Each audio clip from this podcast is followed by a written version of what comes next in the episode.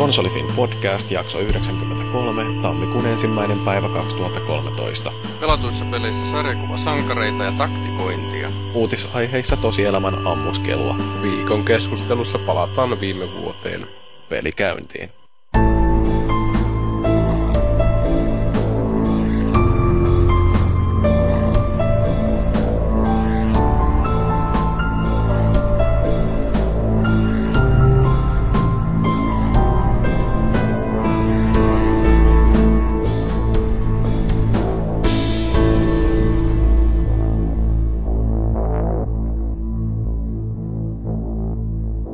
Vuosi on vaihtunut ja podcasti pysyy valitettavasti. Nyt meillä on kuitenkin tämän välipäivien aiheuttaman lomailun takia varmaan vain kolme miestä vaivautunut paikalle. Meillä löytyy tuolta linjoilta muun muassa Mursu. Hyvää joulua. Ja sitten meillä on Fellu. Päivä. Tai siis Feelis Leo. Joo, no mitä? Mitä meni joulu? Oli ja meni. Talvi yllätti suomalaiset. Jouduko pukkeilee? Kyllä, pukkeilemaan joutuja. Sai sen etuoikeuden. Ja sukulaislapset oli ihan kammoissaan. Joo, kyllä siellä kuulemma päästiin pukista sen verran vihille, vaikka mä kovan son siinä pistin, että oli sitten lähtemisen jälkeen. Ja yksi ruvennut kysellä äitiltä, että oli varmaan valepukki, kun näkyy niin kuin omaa poskipartaa sitä pukin parran alta, niin oli kuulemma äitistä sanonut, että ei pukissa oli vain handsfree. oli mennyt sitten ihan täysillä. Okay. kuulostaa hyvältä. No mitäs Feelisle on? Paljonko tuli kiloja joululomien aikana?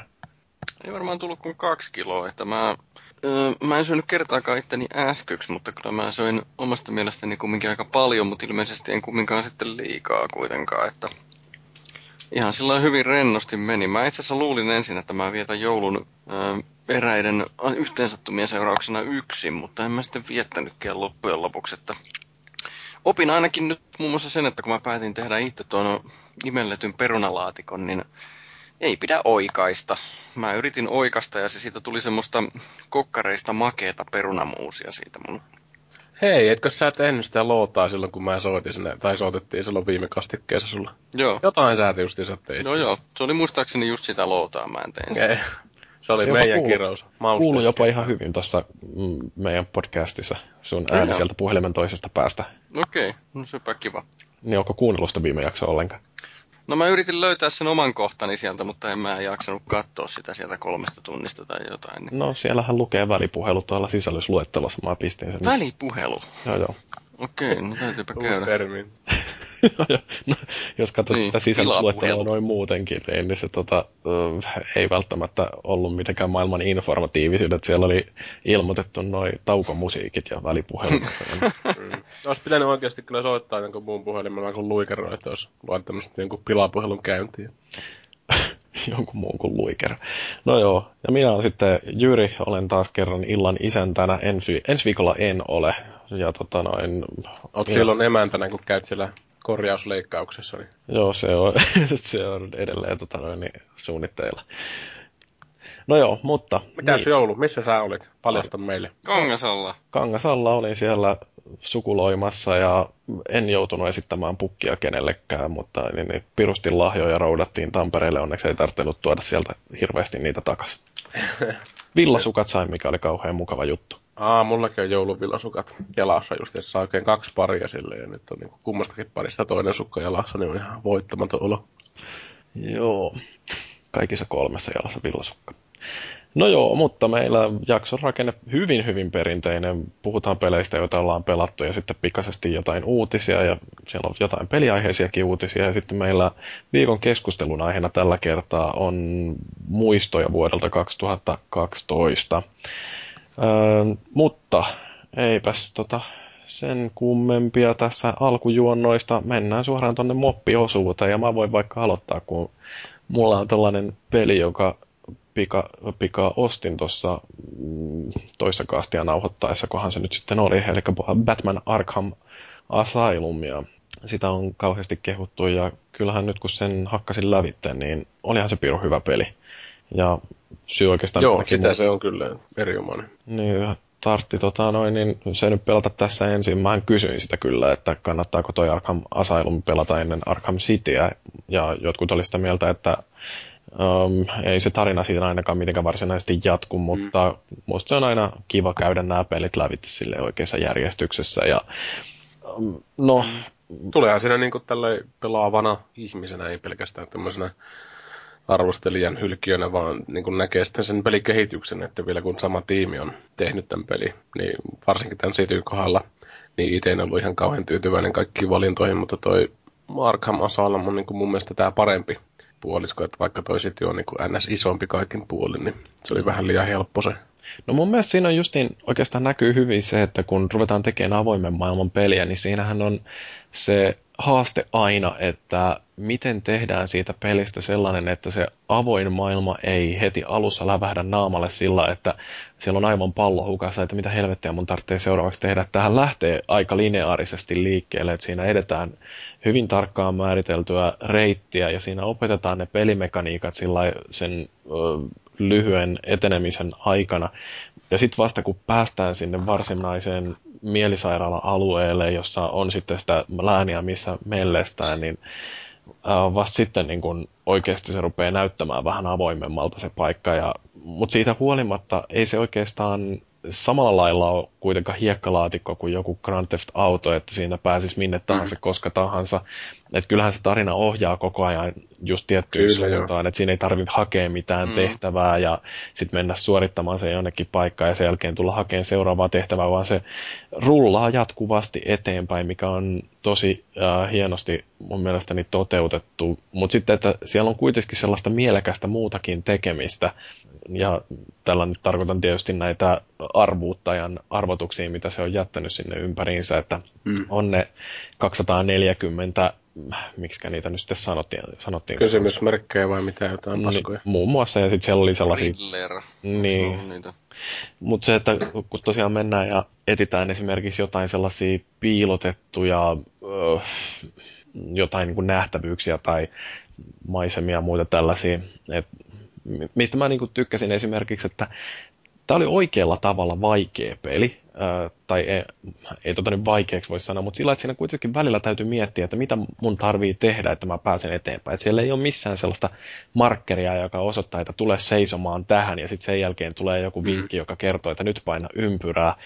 Vaan se oli sellainen, että kerrotaan vaan, että nyt sun täytyy mennä äh, tonne jonnekin esimerkiksi puutarhaan ja siellä selvittää jokin mm. ihmeellinen ongelma.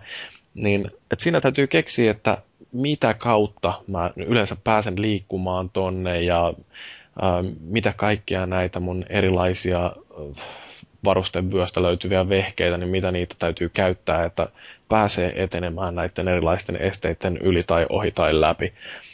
Ja... tuossa oli mun mielestä Siis hieno juttuhan se on, että pelaaja ei liikaa paapata, mutta omakohtaisesti mulla oli sellainen tauko siinä jossain vaiheessa, kun mä sitä pelasin.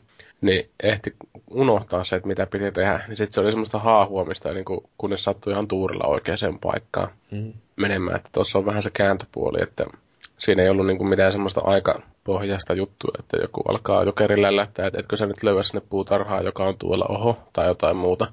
Mm. Et mä haahuilin niin kuin siinä joku puoli tuntia varmasti ihan turhaan tavallaan sitten siinä. Ja... Mm. Mutta sitten niin nämä Riddlerin arvotukset, että siellä on paljon sellaisia, joissa kerrotaan, annetaan sellainen jonkinnäköinen ylimalkainen vihje, että miten, niin kuin, mitä tarvii löytää siltä tietyltä alueelta, missä nyt sattuu seikkailemaan. Että täytyy ensinnäkin osata tulkita se vihje oikein ja sen jälkeen sen vihjeen perusteella arvata, että mitä tässä haetaan. Tai vähintäänkin äh, sitten kun näkee sen tietyn kohteen, mikä täytyy ikään kuin kuvata, niin silloin osaa yhdistää sen, että niin tämä nyt liittyy tähän vihjeeseen, minkä arvuuttaja on mulle heittänyt, ja sitten sen jälkeen napsautetaan kuva ja siihen sitten tulee sellainen, että riddle solved, mikä on aina yhtä miellyttävää. Ja, ja tota, musta se on aika hienosti tehty. No sitten tietysti siellä on näitä ihan peruskysymysmerkki trofyjen keräämisiä siellä eri puolilta kenttää, mutta kun niidenkään löytäminen ei ole aina mitenkään automaattista, että siellä täytyy jonkin verran miettiä. Ja se, mistä mä tykkäsin myöskin, että mä en esimerkiksi nyt lähtenyt mettästämään noita äh, trofyjä tai mitään muutakaan ihmeellistä tässä pelissä sillä Millä sä sen pelasit? Äh, pleikkarilla. Mutta siis se justiin, että mä... Ähm, hetkinen, nyt meni ajatus sekaisin. Ei se kotin, hei. Meni, meni siihen pleikkariin se ajatus. niin, Ää, joo, joo. Mutta se, että mä en, mä en esimerkiksi sillä tarko- tai siis tavoitteellisesti yrittänyt kerätä trofeja sillä lailla, että olisin jotain läpipeluohjetta kattonut, vaan ne trofit, mitä siellä tuli, niin ne vaan tuli ja ihan kiva, mutta se, että nyt niin kuin mä nautin tästä pelistä ihan vaan pelkästään sen pelaamisen ää, ilosta. Ja kyllä siellä joitain oli sit sellaisia, mihin oikeasti tähtäisi, että esimerkiksi on tällaisia Titan henchmeneja siellä, jotka on sellaisia isompia örmelöitä, jotka tarvii tappaa tietyllä liikesarjalla tai silleen, että täytyy odottaa, että ne tekee jotain ja sitten sen jälkeen reagoida siihen jollain tavalla ja sitten sen jälkeen odottaa, että nämä Titanit juoksee seinää päin ja sitten mennä mätkimään niitä hetken aikaa pataa. Mutta sitten mm, siellä ne pystyy kyllä niin kun pikkasen vaikeammallakin tavalla kaatamaan. Ja se oli oikeastaan semmoinen ainoa trofi, jota mä tietoisesti yritin sitten siinä jossain kohtaa hakea. Mutta noin muuten, niin meni ihan sillä innolla pelaten ja tykkäsin kyllä ihan pirun paljon. Ja se, mikä tuossa oli mun mielestäni erityisen onnistunutta, oli se, että nämä jätkät, jotka sen pelin on tehnyt, niin ne tuntee Batmaninsa todella hyvin. Et siellä on paljon käytetty niitä erilaisia vihollisia, joita Batmanilla löytyy, ja jopa niiden historiaa on avattu siinä pelissä sillä, että kun siellä tulee esimerkiksi joku Harley Quinn tai äh, mikä tämä on tämä Mr. Freeze, se, jota Arskakin esitti jossain elokuvassa, niin niistä kerrotaan aina, että mitkä niiden leimalliset piirteet on ja minkälainen historia niillä on. Ja sitten yksi, mikä on sellainen hauska pikku tiedonjyväinen jokaisesta hahmosta, mikä siellä esitellään, niin kerrotaan, että koska ne on ensimmäisen kerran esiintynyt jossain Batman sarjakuvassa. Et siellä esimerkiksi Batman, joka ei ollut alun perin oma sarjakuvalehtensä, vaan se on tuolla Detective Comics jossain numerossa esiintynyt. Niin kaikki nämä ensiesiintymiset on kerrottu, ja musta se oli tosi jotenkin tyylikästä.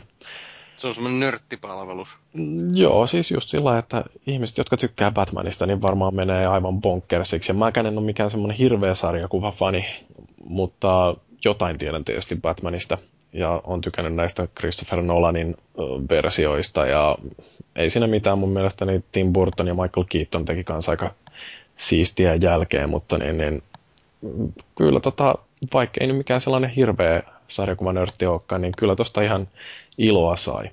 Ja yksi, mikä siinä oli mun mielestäni erityisen mainitsemisen arvosta, niin siinä on tämä Variksen pelätin ö, tyyppi, joka on siis semmoinen joku ihme puistokemisti, joka syöttää myrkkyä Batmanille ja sitten Batman joutuu kokemaan kaikki pahimmat painajaisensa. Niin nämä kohtaukset, niitä on muutama siinä pelissä, joissa Batman joutuu seikkailemaan sellaisessa harhakuvamaailmassa ja tämä Variksen pelätin jahtaa sitä, niin ne on ihan törkeen tyylikkäitä kohtauksia. Mä tykkäsin niistä jotenkin aivan sikana.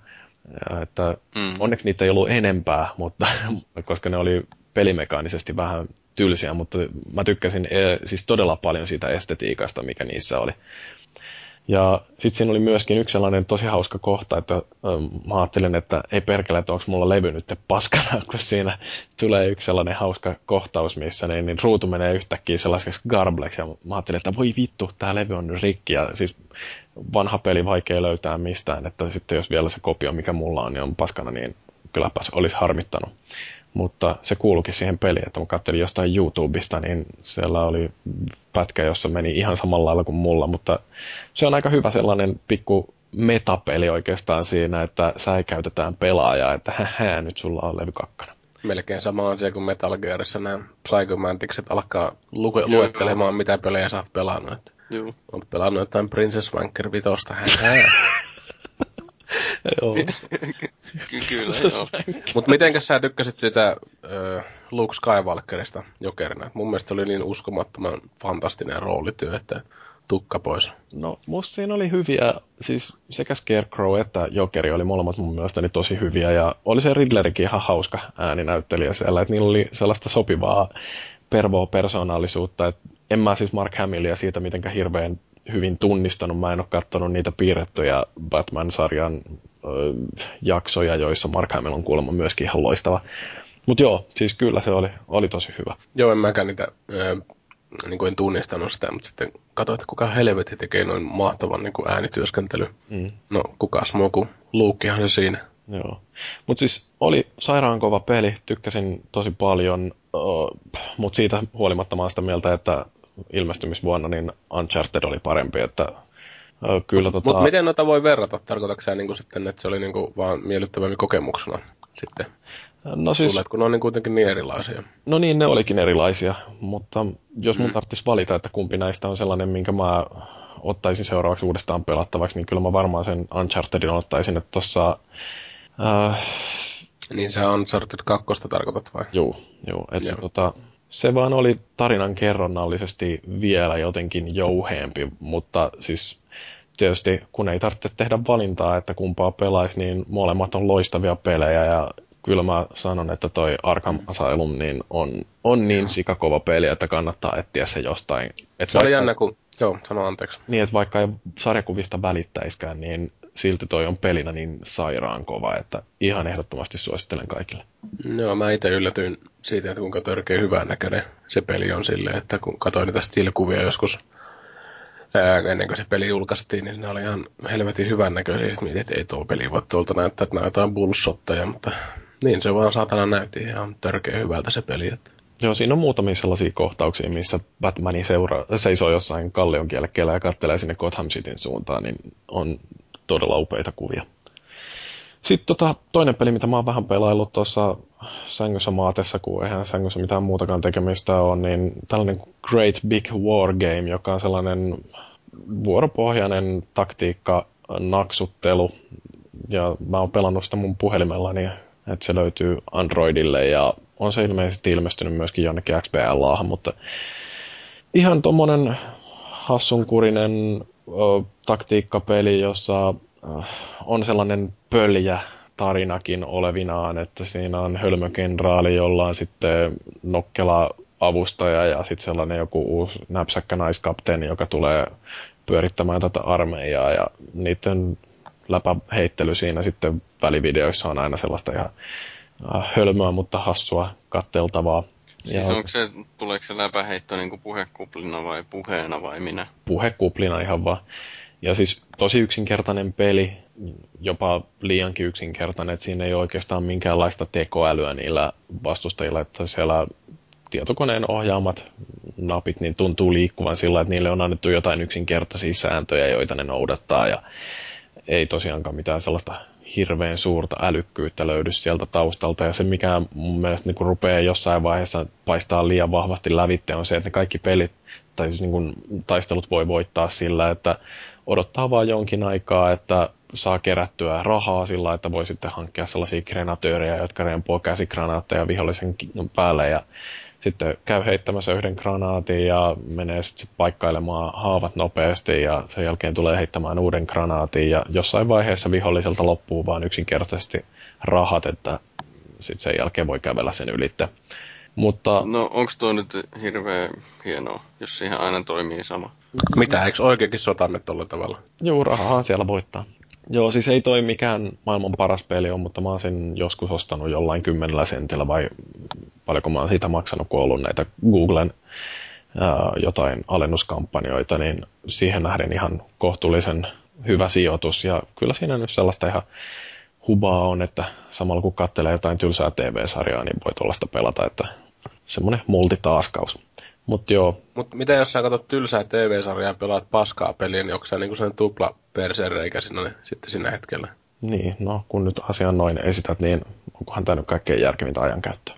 Ei varmaan. Ehkä mun kannattaisi keskittyä vaan pelaamaan hyviä videopelejä ja jättää tylsät mm. pelit ja paskat TV-sarjat väliin. Mm, katsot samaan aikaan karnivaaleja ja pelaat niitä Unchartedia ja muuta. Niin. Tai sitten vaikka tuota Devil May Cry 4, joka on kuulemma ihan sika hyvä peli vai mitä? Joo, mä sen tosta nappasin öö, ale, Steamin alepäivät, koska ne on taas vuoden kohokohtana täällä ihmisten elämää ilo, ilois, ilostuttamassa. Ja tota, mä en oikein jotenkin tajunnut, että se on niin PClle ilmestynyt toi öö, Devil May Cry 4. Ja aikaisempien kanssa on tietysti tullut valsattua. Ja sitten nyt kun tässä on kaikkea maailman Pajonetat ja Castlevaniat ja Ninja Gaidenit ja muut pelannut, niin vähän niin kuin toi siis jotenkin toi pelimekaniikka on niin, niin kuin paskaa. Sille, että siis mä ymmärrän sen kyllä sen itkun, mitä se uusi, uusi Devil May Cry niin kuin aiheuttaa, kun siinä on niin kuin vähän vapaampaa toi taistelu. Et se, se ei niin kuin on niin tiukassa tilanteessa niin kuin oikeastaan elää sitten sen suhteen, että sun pitää tarketoida joku perisen reikä ja siihen sitten laittaa kaksin käsi osumaan. Että tota, tässä Devil May Cry 4 oikeastaan oli se ongelma, että silloin kun niin kuin pitää oikeasti taistella, niin se vaatii sen, että sulla on niin kuin, ja siis valtaosa taistelustahan menee ihan ruimimalla ja silleen niin kuin jojottelemalla, mutta sitten kun pitää vääntää oikeasti jotain ihan vitummoista matsia, niin se edellyttää sen, että sä oot niinku targetti ottanut sen jätkän just kenen sä haluat, ja sen, niinku, sen saaminen on ihan vitu niinku lottovoitto, että sä niinku kymmenestä löydät sen, ketä sä haluat oikeasti lyödä, koska sä satut seisomaan jossain paikassa, missä sä on niinku kaikkein paras lyödä siihen. Tai oot niinku asemoinut itse, että nyt mä lyön tota paskapäätä seuraavaksi. No, joka tapauksessa, jos sä saat sen niinku targettiin, niin sit sun pitää jotenkin vielä tajuta, että mitenkä päin sä oot siihen kohti, koska tuossa pelissä toi väistäminen on niinku maailman, maailman vammaisinta, että sun pitää niinku painaa pumpperia, öö, right pumperia, jolloin se niinku pitää sen targetti, targeti ottaa. Ja sitten sun pitää niinku painaa hyppynappia sivulle, ja vaan pelkästään sivulle. Että se niinku väistää toi hahmo vaan sivulle päin. Jolloin sun pitää tajuta, että mihinkä helvetin suuntaan se sun omaan enää niinku osoittaa. Että muussa tapauksessa alkaa hyppimään tai jotain muuta tekemään se Nero siinä sitten, että ja se oli se noin paska. Joo, siis, siis se oli niinku hirveän perseestä silleen, että kyllä mä nyt ymmärrän sen, että ehkä mä en niinku itse PS2 aikana niinku ymmärtänyt tota, että asiat voi olla paremmin, kun ei ollut tullut vielä pajonettaa tai muita. Mutta siis tuossa se oli niinku niin helvetin kankeeta, että siis, no sanotaan näin, että niinku, mä aloitin sen nyt ihan ensimmäistä kertaa ja pistin sen vaikeimman siihen, mitä nyt silloin saa. Että kyllä ne pomotaistelut jotkut on ihan persestä, mutta ne on oikeastaan persestä sen takia, että ne vaihtaa vittu taktiikkaa jossain tai saa uusia liikkeitä tai käyttää uusia liikkeitä sitten aina tietyn pisteen yli. Ja tietysti sinä ottaa pataan, kun ei tiedä yhtään, että miten sinä tulee. Joka on taas ihan niin kuin, tosi vammainen tapa niin kuin pidentää sitä ja tai vaikentaa sitä matsia. Mutta sitten valtaosa pelistä kyllä menee niin kuin ihan käet selän takana. Mutta sitten tulee välillä tuommoisia tiukkoja tilanteita ja sitten kun niissä kusee se, että kun tietää, että sä osaat pelata sitä peliä, niin kuin, mutta se, se mekaniikan niin kuin, käyttäminen on niin saatanan perseestä, että ei siinä niin kuin, ei ole mitään tolkkua, miten se valitsee ne hahmot, että kun se ottaa suurin piirtein randomilla se, ja sitten kun sitä ei pysty kameraakaan niin kuin, puolissakaan tilanteessa, missä pitäisi päästä kä- kääntämään, niin sä et voi tehdä mitään, koska se kamera aina välillä niin kuin, silleen, liimaantuu johonkin, ja sitten se ei, niin kuin, ei liimaannu sen takia, että se niin kuin, olisi vapaa kamera, mikä jää vaan jumiin vaan sitä ei yksinkertaisesti anneta pelaaja ohjattavaksi niin kuin jossain tilanteessa, joka on ihan helvetin tyhmää sitten sekin, että sä et voi niin kuin ollenkaan pistää sitä kameraa vaikka sun hahmo taakse ja aina on niin kuin valmiita, että sä painat ylöspäin, niin se on niin kuin, se niin kuin, kuka sinä seisoo eessä, niin se on sitten targetti. Mutta kun sä painat sitä nappia, niin se niin kuin johonkin targetoi sitten. En mä oo kyllä yhtään ihmeissään tästä sun kuvauksesta, koska silloin kun mä joskus, oliko se 2007 tai jotain, pelasin sen, niin mm. se, se tuntui silloinkin jo vanhentuneelta, sen pelimekaanisesti, se tää, just tää Devil May Cry 4, niin jos sä nyt sitä pelasit, niin ei kyllä mikään ihme, jos tuntuu, tuntuu juuri tolta. Mä en muista noista vanhoista Devil May Crysta, että oliko se oikeasti näin perseestä vai Oli. Mä muista sitä vaan. Kato, Joo. kun mä, niistä tuli noin noi uusia ju, ju, tai no niin kuin ne julkaisut tuli. Joo. Tota, em, joo, niin mä tein muistaakseni Game Reactorille niistä arvostelun, niin ei se ollut sen kummempaa siinäkään. Että. Joo. Kyllähän ne siis, varsinkin kolmonen, mikä helvetin Special Handicap Edition mulla olikaan, niin se oli niinku oikein rattosa peli.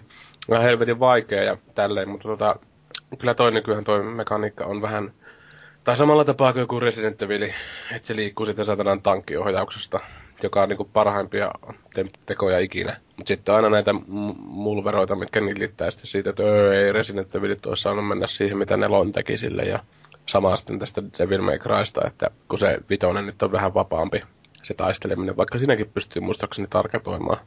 Mutta onko toi siis sellaista, että pelimaailma on vaan kehittynyt ohitte tollasista konventioista, mitä jossain japanilaisissa peleissä oli silloin joskus aikoinaan, mutta japanilaiset ei ole huomannut sitä? No, jaa. Vähän voisi olla yksi, yksi tämmöinen hyvä idea.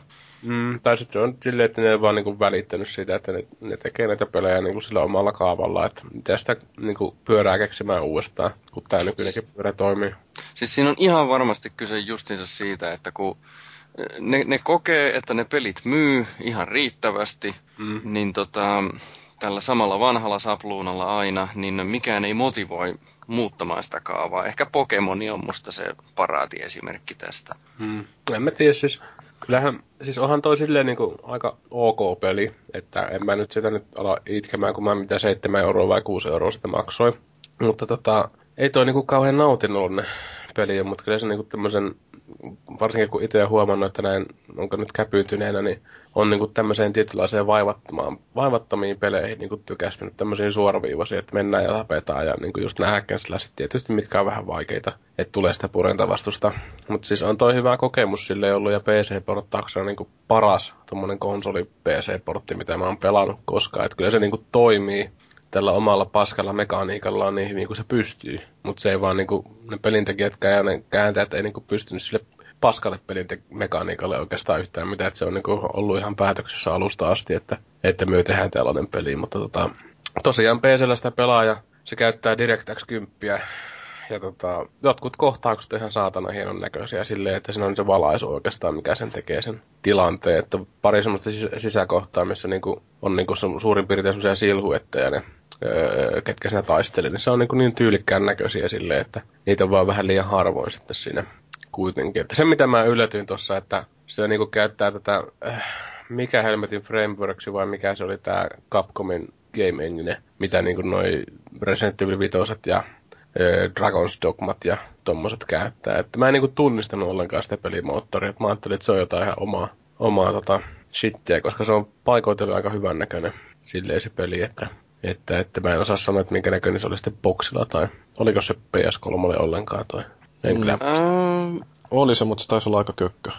Joo. No, en mä... Eikö se, eikö se ollut just sitä aikaa, että näin, että kun peli tuli monialustapelinä, niin se pleikkari, pleikkari oli melkein al-arvoinen. Mm.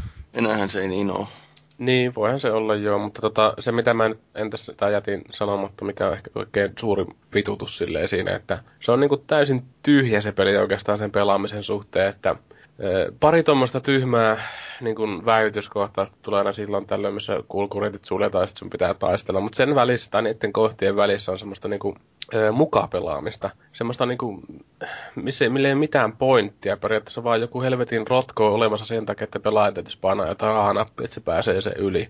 Et siinä niinku ei tule mitään niinku sen lisäksi, että kun sä oot vaan mennyt sitä rotkoa yli. Et jotenkin siis näitä kohtauksia, kun tulee niin helvetisti peräperää, niin siinä alkaa niinku tulla ajatella, niinku miettiä sitä, että mitä helvettiä nämä pelintekijät on ajatellut. Ja vielä kun se on semmoista, että sillä sahataan niinku samoja alueita ihan helvetisti. Et siinä ei ole niinku yhtään semmoista Metroid-tunnelmaa, että sä näet jonkun helvetin kiveksen jossain ja sitten mietit, että mitä, mitä helvetin huilua mun pitää käyttää, että mä pääsen sen luokse. Et kyllä tossakin niinku välillä pilkistää joku kerättävä jossain, mutta ei se niinku, se on niinku niin yksi, yksi oikosta se pelaaminen, että sä et edes lähde yrittämään semmoisen jonkun saatanan kilpikonan luokse, mikä virnistelee jossain, kun sä tiedät, että sä et pääse sinne jotenkin, näyttää niin korkeata tai muuta.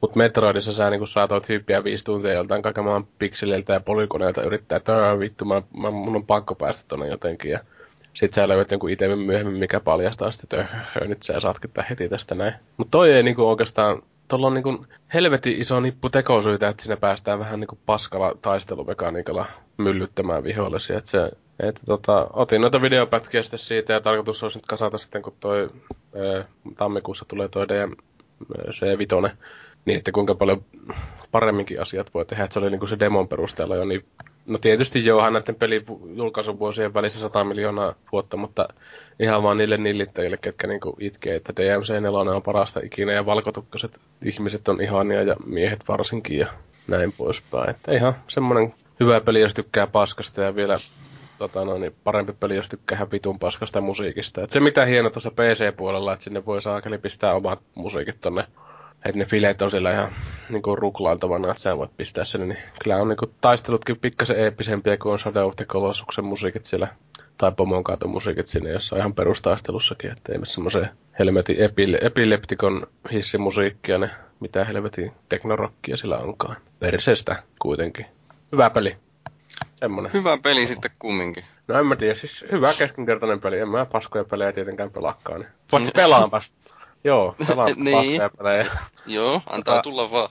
joo, Paavi lahjo mua Steamista tuolla Shadow Harvest Phantom Ops nimisellä pelillä. Ja se on niinku Metacriticissa saanut 34 pistettä ja Game Rankissa 30 prosenttia. Ja tota, Kuulostaa laadulta. se ei, joo, se on tota, ei ole hirveän vaikea niin nähdä, minkä takia se on se tota, niin paska, mutta mä luulen, että mä pelaan sitä ihan vaan sen takia enemmän, koska se on niin perseestä. Että tota, mä varmaan heitän vaikeusasteen vaan, vaikeusasteen vaan niinku helpoimpaa ja pelaan sen niinku sen verran kuin jaksaa, koska tossa on nyt sitä, että mä otin sen vaikeimman ja sä niinku kuolet silleen sekunnissa. Se ei ole enää, niinku se on niin paska peli, niin se ei ole kivaa se kuoleminen. Tai se niinku vaan vituuttaa ihan saatanasti siinä. Mutta tota, toi on jotenkin niin urpopeli niinku kaikilta osa-alueilta, että kun siinä ollaan joku ihmeen mikä helvetin konflikti sinne on, että sä met joku spesiaali operatiiveja jätkänä, met jonnekin hevon kuuseen, missä jotkut merirusot jotain, terrorisoi jotain satana Chingis maata tai jotain muuta.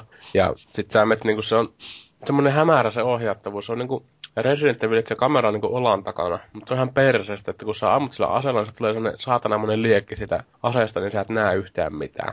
Ja siinä on ihan vitummoiset pluumit päällä siinä pelissä. Että jos sä niin kun näkisit sen liekin takaa jotain, niin sä et sen pluumin takia niin ainakaan näe yhtään mitään siinä. Ja sä niin kun, sitten semmoisen röttelöiden välissä, ja tulee jotain ihmeellisiä väityskohtauksia, missä jätkiä tulee ihan saatanasti. Että, että tota, äh, tosi perseestä, tosi perseestä se peli, että jotenkin kertoo sitä dialogia, tai sitten sen tasosta, kun dialogia oli siinä alussa, kun vähän koitettiin niin kuin jeementää, että minkä takia sä menet tänne näin, ja minkä takia sun kaverit lähti pois, tai sun komentaja lähti pois, niin taisi olla suora lainaus, kun mä tässä sanoin, niin se komentaja sanoi, että it's, it's so scary here, tai jotain muuta, niin hyvin tämmöinen uskottava kommandon niin kuin kommentti siinä, että tietää, että laatu on tulossa, ja kiitos vaan Paaville, kyllä mä sitä vähän aion pelata, ja laitan tota jotain vähän videoa sitten jonnekin päin. Hmm. Ihan hyvä peli, jos tykkää paskasta. Okei, okay. tuttu sapluuna edelleen. No, mitäs Fellu, sulla on ollut tuollaista vähän laadukkaampaa pelattavaa kuitenkin. No joo, vähän laadukkaampaa. Aloitetaan sitä vähemmän laadukkaasta ja edetään noususuhdanteisesti laadukkaampaan suuntaan. Eli meillä oli tässä viikonlopulla niin muutaman karjun kanssa niin kokoonnuttiin samaan huoneeseen laitettiin useampi televisio ja boksi tulille ja sitten todettiin, että haluamamme peli ei toimikaan Systemlinkissä, joten kaikki boksit yhdistettiin nettiin ja sitten tota, oltiin yhteydessä netin välityksellä, vaikka bokseilla oli välimatkaa semmoinen 40 senttiä. Pitihän Microsoftin saa tietää, mitä työ pelaatte. No niin, vähän semmoinen tuli mieleen. Pelasimme siis Red Alert kolmosta. Xboxilla Ootko siis pelannut ykköstä edelleen. joskus?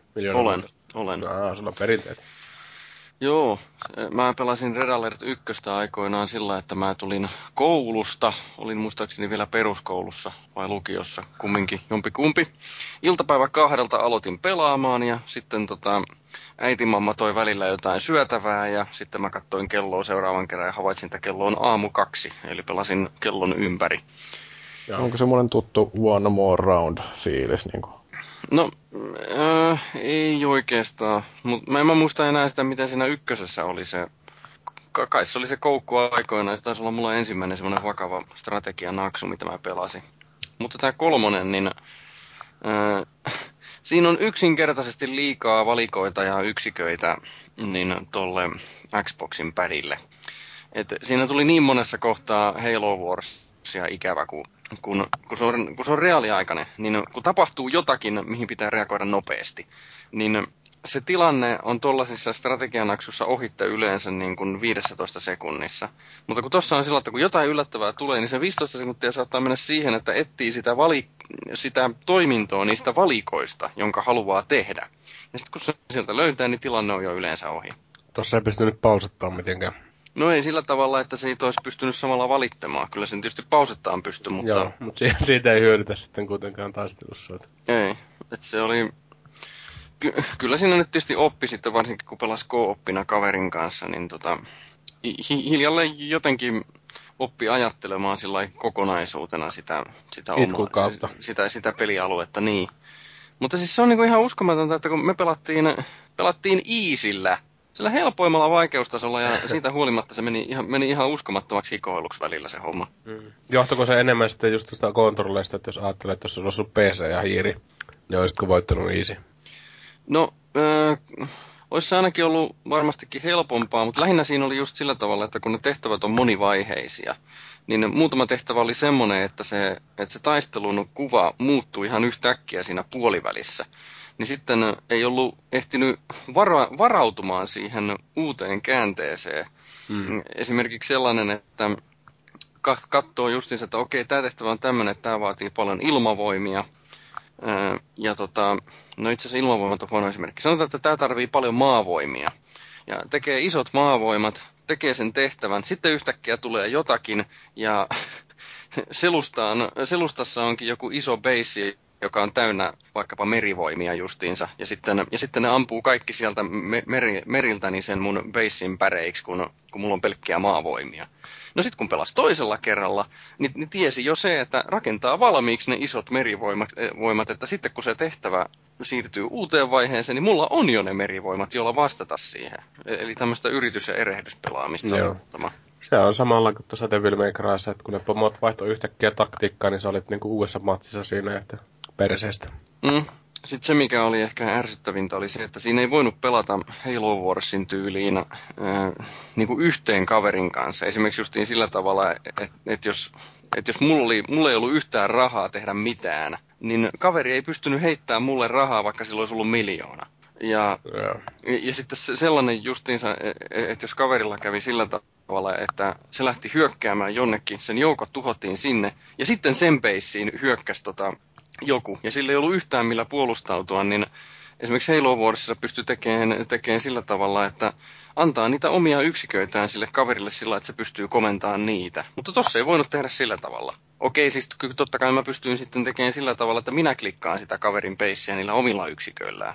Mm. Mutta, mutta siis siinä oli sitten se hetki, jolloin minä vastasin omilla joukoillani niin kuin kahden peissin toiminnasta siitä. Sen sijaan, että mä olisin voinut antaa osan niistä sille kaverille ja jatkaa itse omia juttujani.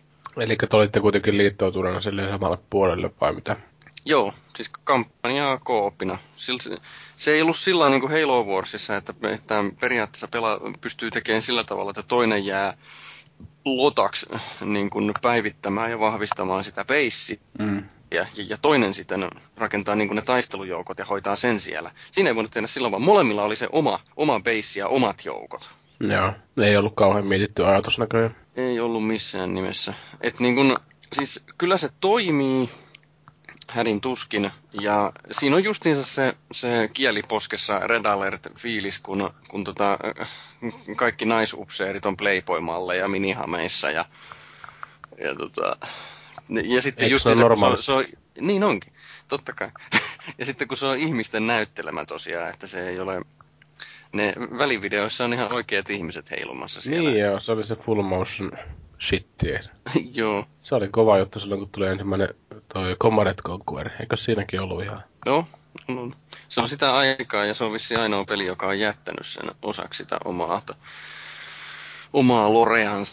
No se kuuluu siihen niiden tyyliä Mm.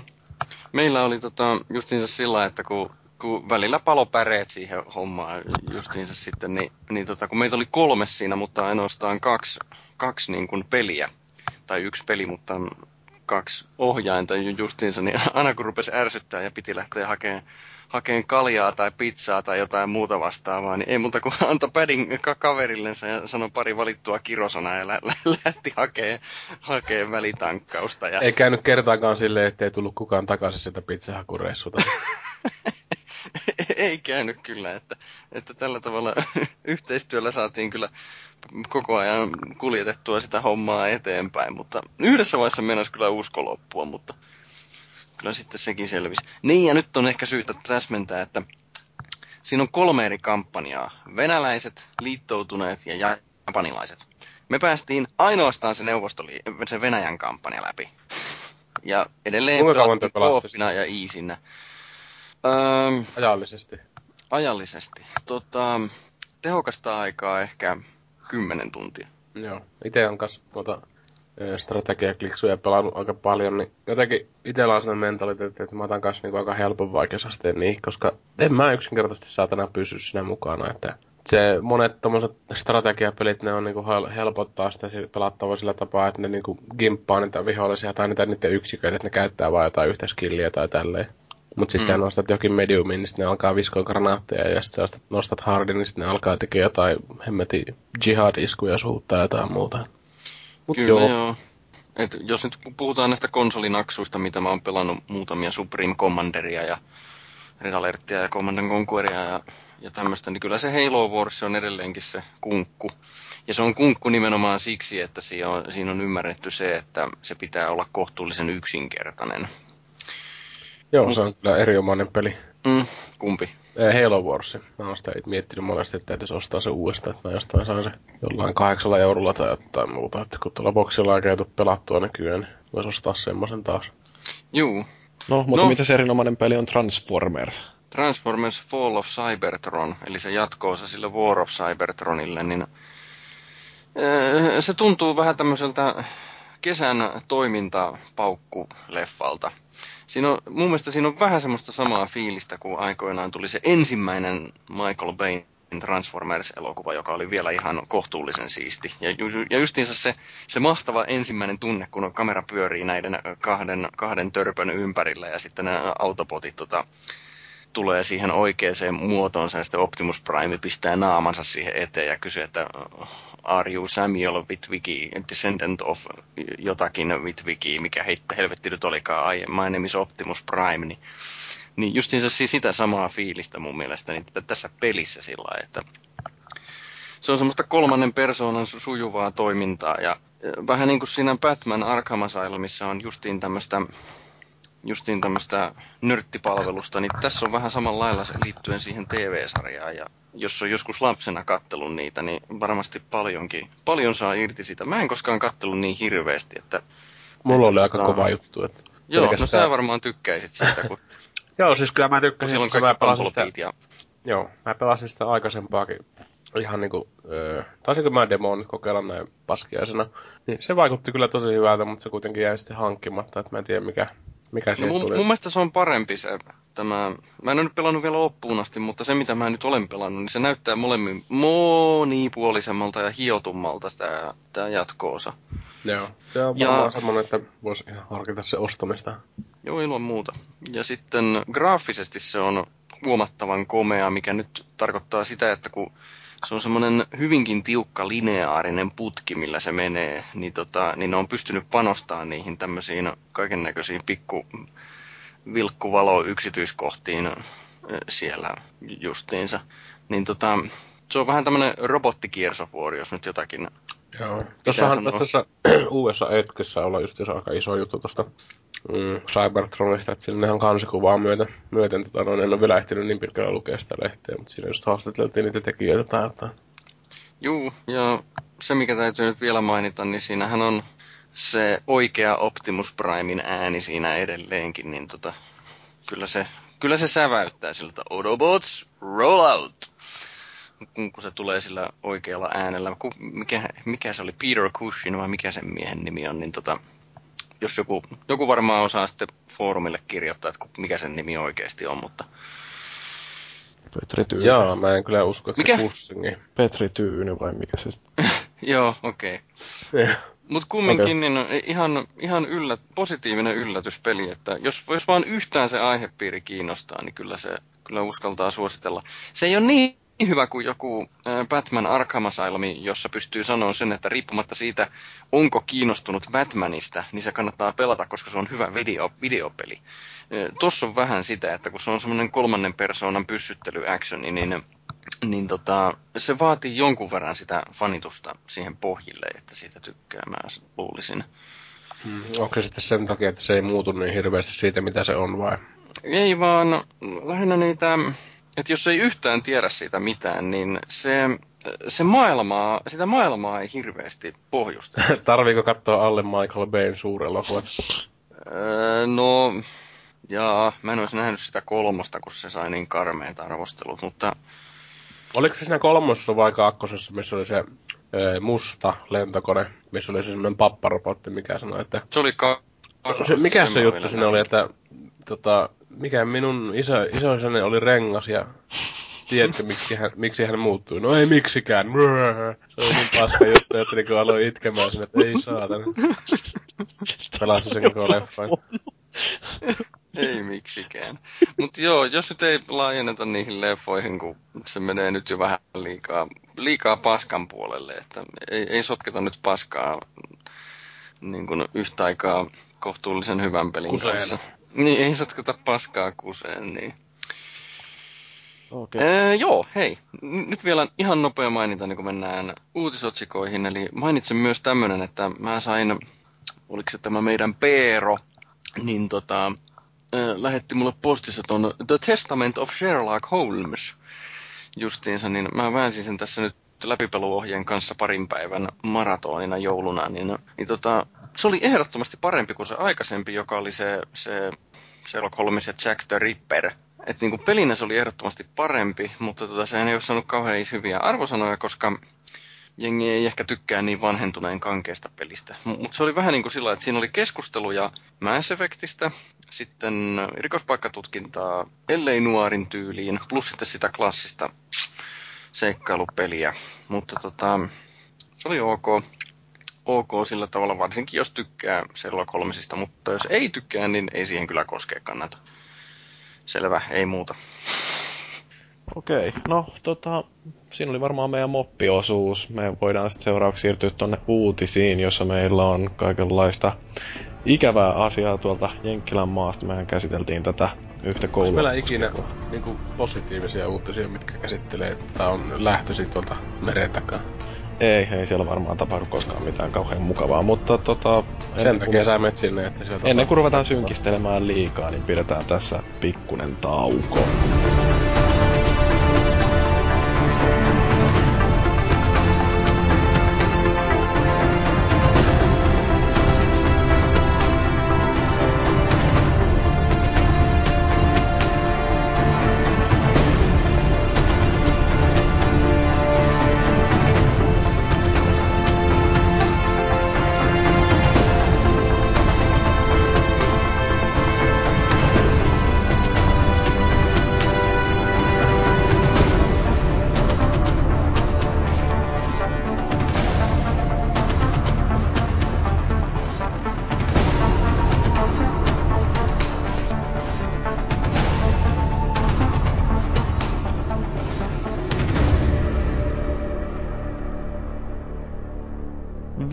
Viikon uutisissa, tai itse asiassa tämä ei ole enää tämän viikon uutisia, kun tämä on jo vähän kauempaa, mutta mehän ei siinä edellisessä jaksossa, joka oli tämä meidän joulun livekaasti, niin, niin siinä ei hirveästi uutisia kerrattu, mutta tosiaan niin tämä, mikä nyt on ollut vähän tapetilla viime aikoina, oli tämä Newtownin kouluammuskelu, jossa kuoli porukkaa kuin pipoa. Ja tota, siitä sitten odoteltiin kommentteja varsinkin NRAlta, eli tältä amerikkalaisten suosikkikivääriyhdistykseltä. Ja no sitten kun lopulta viikon hiljaisuuden jälkeen NRAn edustaja, tämmöinen Wayne Lapierre, joka on jonkinlainen varajohtaja siellä puljussa, niin, niin meni sitten lausumaan totuuksia maailmasta ja elämästä ja kaikesta, niin, niin se ei välttämättä se viesti ollutkaan sellainen, joka kaikkiin olisi uponnut ihan täysin purematta. Yksi, mistä tämä Lapierre erityisesti oli närkästynyt, on se, että kuinka Yhdysvalloissa ja koko maailmassa niin on tällainen häikäilemätön ja korruptoitunut ja muutenkin ikävä varjo, joka myy ja kylvää väkivaltaa, eli puhuu niin kuin peliteollisuudesta ja yleensäkin viihdeteollisuudesta, ja sitten tällaisia pelinimiä oli tämä Lapierre heittänyt kuin Bulletstorm ja Grand Theft Auto, no yllättäen GTA joka keskustelussa, kun puhutaan jostain väkivaltapeleistä. Sitten on Mortal Kombat ja sitten Splatterhouse, josta mä en tiedä yhtään mitään. Onko kellekään tuttu peli tommonen?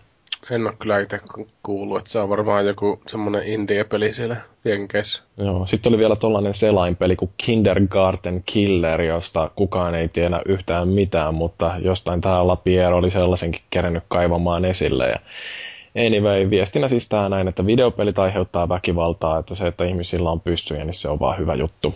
Uh, Mutta sitten kuitenkin, vaikka tämä NRA nyt niin julkisesti tuomitseekin videopelit, niin itse asiassa oli onnistunut toi Escapist Magazine kaivamaan kolmekin sellaista peliä, joissa on käytetty NRA-nimeä ja yksi oli muun muassa tällainen PS2-peli kuin NRA Gun Club, mm, jossa nyt ammuskellaan vaan lähinnä jotain maalitauluja ja se oli muutenkin ihan paskapeli. Mut ja sen takia, kun ei ammuttu ihmisiä. Niin. Mutta siis tosiaan, että NRA on sillä tekopyhä, että toisaalta antaa käyttää nimeänsä jossain videopelien otsikoissa ja sitten toisaalta niin mm. toisella kädellä tuomitsee. Mutta kyllä se nyt tietysti ymmärtää, kun ajatellaan, että kuitenkin minkälainen toi NRA on, niin kun, siis, tai mitä se tekee, niin on se niin kuin hirveän vaikea nykyään niin kuin, tavallaan oikeuttaa sitä oma, omassa, omaa olemassaoloa. Mutta sitten samalla toisaalta se on niin kuin hirveän semmoinen niin natsimeininki, jos lähtisi niin kuin kieltämään tämmöisiä NRAta, niin kuin, että ei saa olla toiminnassa sen takia, kun ihmiset ei osaa niin kuin, kokonaisuutena käsitellä aseita, ja se nähdään tässä näin. sitten jos NRA niin kuin, lähtisi helvettiin, niin ei ne aseet sitä mihinkään häviäisi tapetilta. Mm. Että se on vähän niin kuin semmoinen turha syntipukki tässä tapauksessa, että vaikka niin kuin monta osoittavaa sormea on niin kuin ihan syystäkin siellä, että kaikki räikeimmät jututhan on niin kuin ihan persestä siellä, mutta tota, kuitenkin siis mä ainakin näen, että ei se nyt ole oikein, oikein osata, mihinkä tätä pitää aina myllätä tätä satana juttua. Että. Mm, no mutta toisaalta tuostahan on tehty monenlaisia tutkimuksia, jotka osoittaa, että mitä enemmän aseita, niin sitä enemmän väkivaltarikoksia, että kyllä se tota, NRA siinä on jonkinmoinen osasyyllinen tähän kaikkeen, että ei niille voi mitenkään täysin synnin päästöjä tuossa antaa. Mutta tota, niin, tämä Kindergarten Killer oli kyllä ihan mielenkiintoinen tuttavuus, en ole koskaan sellaisesta kuullut eikä kukaan muukaan, mutta niin ne vaan sellaista vetää esille. Ehkä se on kato Arska akenut siihen Kindergarten Cop-leffaan niin kuin nämä mm. näyttelijämanöverit sitä pelistä, että kaikki, ne, no. kaikki se tunne, mitä se viestii, se Arska siinä roolissaan, niin ne tulee sieltä pelistä. It's Mut, not a tumor! Mm-hmm. Mutta sitten tota, mikä oli kans ihan mielenkiintoista, niin uh, kun NRA sitten vaatii, että tästä asiasta pitäisi ruveta käymään kattavampaa, perusteellisempaa keskustelua, niin sitten kuitenkin ne, tämän saman tiedotustilaisuuden, missä ne sanoo ensin näin, niin sinne myöskin ilmoittaa, että me ei muuten sitten oteta vastaan kysymyksiä tämän tiedotustilaisuuden aikana, että me annetaan tässä vaan tämä meidän julkilausuma, että hyvää kaksinaismoralismia ja puhutaan yhdestä suupielestä yhtä ja toisesta toista. No anyway, Tuommoinen löytyy sitten Jenkkilästä myöskin luvattu yhdistysten maa sekin, niin on tämmöinen Entertainment Consumers Association, niin sieltä tämmöinen tyyppi kuin Jennifer Mercurio on sitten vastannut tähän NRA-lausuntoon, jossa kovasti syyteltiin tätä videopelejä, niin sanon vaan, että on olemassa tonneittain tutkimustuloksia, jotka ei osoita, että on olemassa, olemassa minkäänlaista kausaalista yhteyttä videopelien pelaamiseen ja tosimaailman video, tai väkivallan välillä, että itse asiassa kaikki sellaiset, joissa tehdään tilastollista tutkimusta videopelien myynnin ja väkivallan välillä, niin osoittaa, että mitä enemmän jossain maassa myydään videopelejä, niin sitä vähemmän siellä on väkivalta rikollisuutta. Ja mikä on myöskin ihan jännää, että tämä Yhdysvaltain korkein oikeus, joka sitten lausuu aina lopullisia totuuksia kaikesta, niin ne on tällaisessa oikeusjutussa kuin Brown versus EMA, jossa on siis käsitelty videopelien väkivaltaistavaa vaikutusta, niin siinä korkein oikeus on tosiaan sanonut myöskin, että ei ole todistettavissa, että näiden videopelien väkivaltaisuuden ja tosimaailman väkivallan välillä olisi jonkinlaista yhteyttä. Että NRA ei tiedä edes mistä puhuu. Ja sitten Leland J. on kalifornialainen senaattori, joka on myöskin ilmaissut että mielipiteensä tästä NRA-lausunnosta sanoo, että se on lähinnä vaan säälittävä, plus että se on totuuden vastainen. Ja sitten Texasin A&M University, tämä A&M tulee sanoista Agriculture and Manufacturing, mutta niitä ei kauheasti missään enää pidetä jostain syystä esillä näitä sanoja, että se on vain tamu ihmisille, jotka tästä Texasin yliopistosta puhuu, niin siellä on tällainen psykologia ja rikosoikeuden professori Chris Ferguson, joka on tutkinut paljon videopelejä ja sitten myöskin massamurhia, mikä on aika mielenkiintoinen tutkimuksen aihe.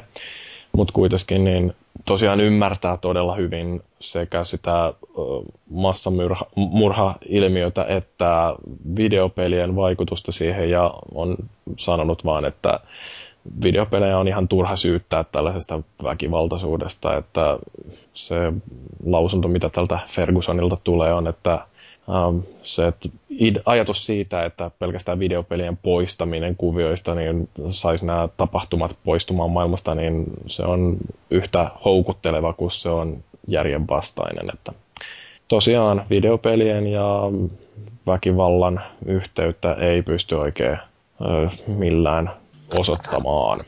Tota, on, onko tässä se, että, että tota, enää vaan ei jakseta puhua näistä mahtavasta väkivalta-elokuvien väkivaltaistavasta vaikutuksesta tai kaahailuelokuvien yhteydestä oikean elämän kaahailuun, vai onko kysymys nyt vain siitä, että kun me ollaan pelaaja, niin, niin me kiinnitetään huomiota tällaisiin uutisointeihin, jossa yritetään löytää syyllistä videopeleistä nimenomaan? Öö, kyllä se on nimenomaan tämä jälkimmäinen vaihtoehto, että me katsotaan vaan tätä videopelipuolta tästä, koska tosiaan niin joo, on tota noin, niin myöskin muu väkivalta viihde, että siellä on sitten otettu jotain Natural Born Killersia ja mitä kaikkia muita esimerkiksi siitä, että kyllä elokuvatkin on pahaksi ihmiselle. Sin mut, City. kaikki tämmöiset. Hostel. Juu, kaikki mitä keksit, niin on todennäköisesti ö, otettu jossain vaiheessa syntipukeiksi.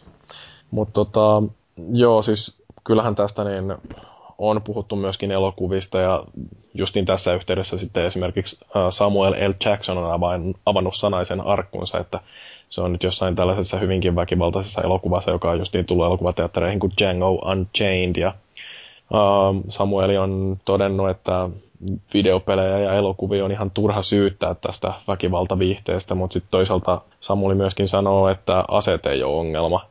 Ja tästä tietysti voi olla sitten taas eri mieltä, mutta niin, niin mun mielestä Samuel L. Jacksonilla on ihan hyvä ö, mielipide tämä näin, että se ongelma on enemmänkin se, että ihmiset ei arvosta toisten elämää enää samalla lailla kuin mitä joskus aikaisemmin on arvostettu. Että nämä on kuitenkin aika tunteettomia, kylmiä tappajia, jotka näihin massamurhiin syyllistyy ja ne ei pysty kokemaan näitä muita ihmisiä ihmisinä ja varmaan se heijastaa osittain tätä tällaista kulttuurillista asenteiden koventumista, joka näkyy siinä, että esimerkiksi jossain neogaffissa, niin ihmiset on aika vittumaisia toisilleensa. Ja tästä muuten, jos sattuu katselemaan Pack Attackia, jossa Michael Pachter äh, lausuu totuuksia maailmasta, niin nyt pari viimeisintä jaksoa on ollut sellaisia, missä se on Anoid Gamerin kanssa äh, istuu laivassa ja sinne jauhaa paskaa pikkasen pieruissaan siellä ja tota noin, niin siellä Michael Pachter vaan toivoo, että ne on käffissäkin ihmiset muuttuisi vähän sivistyneemmiksi.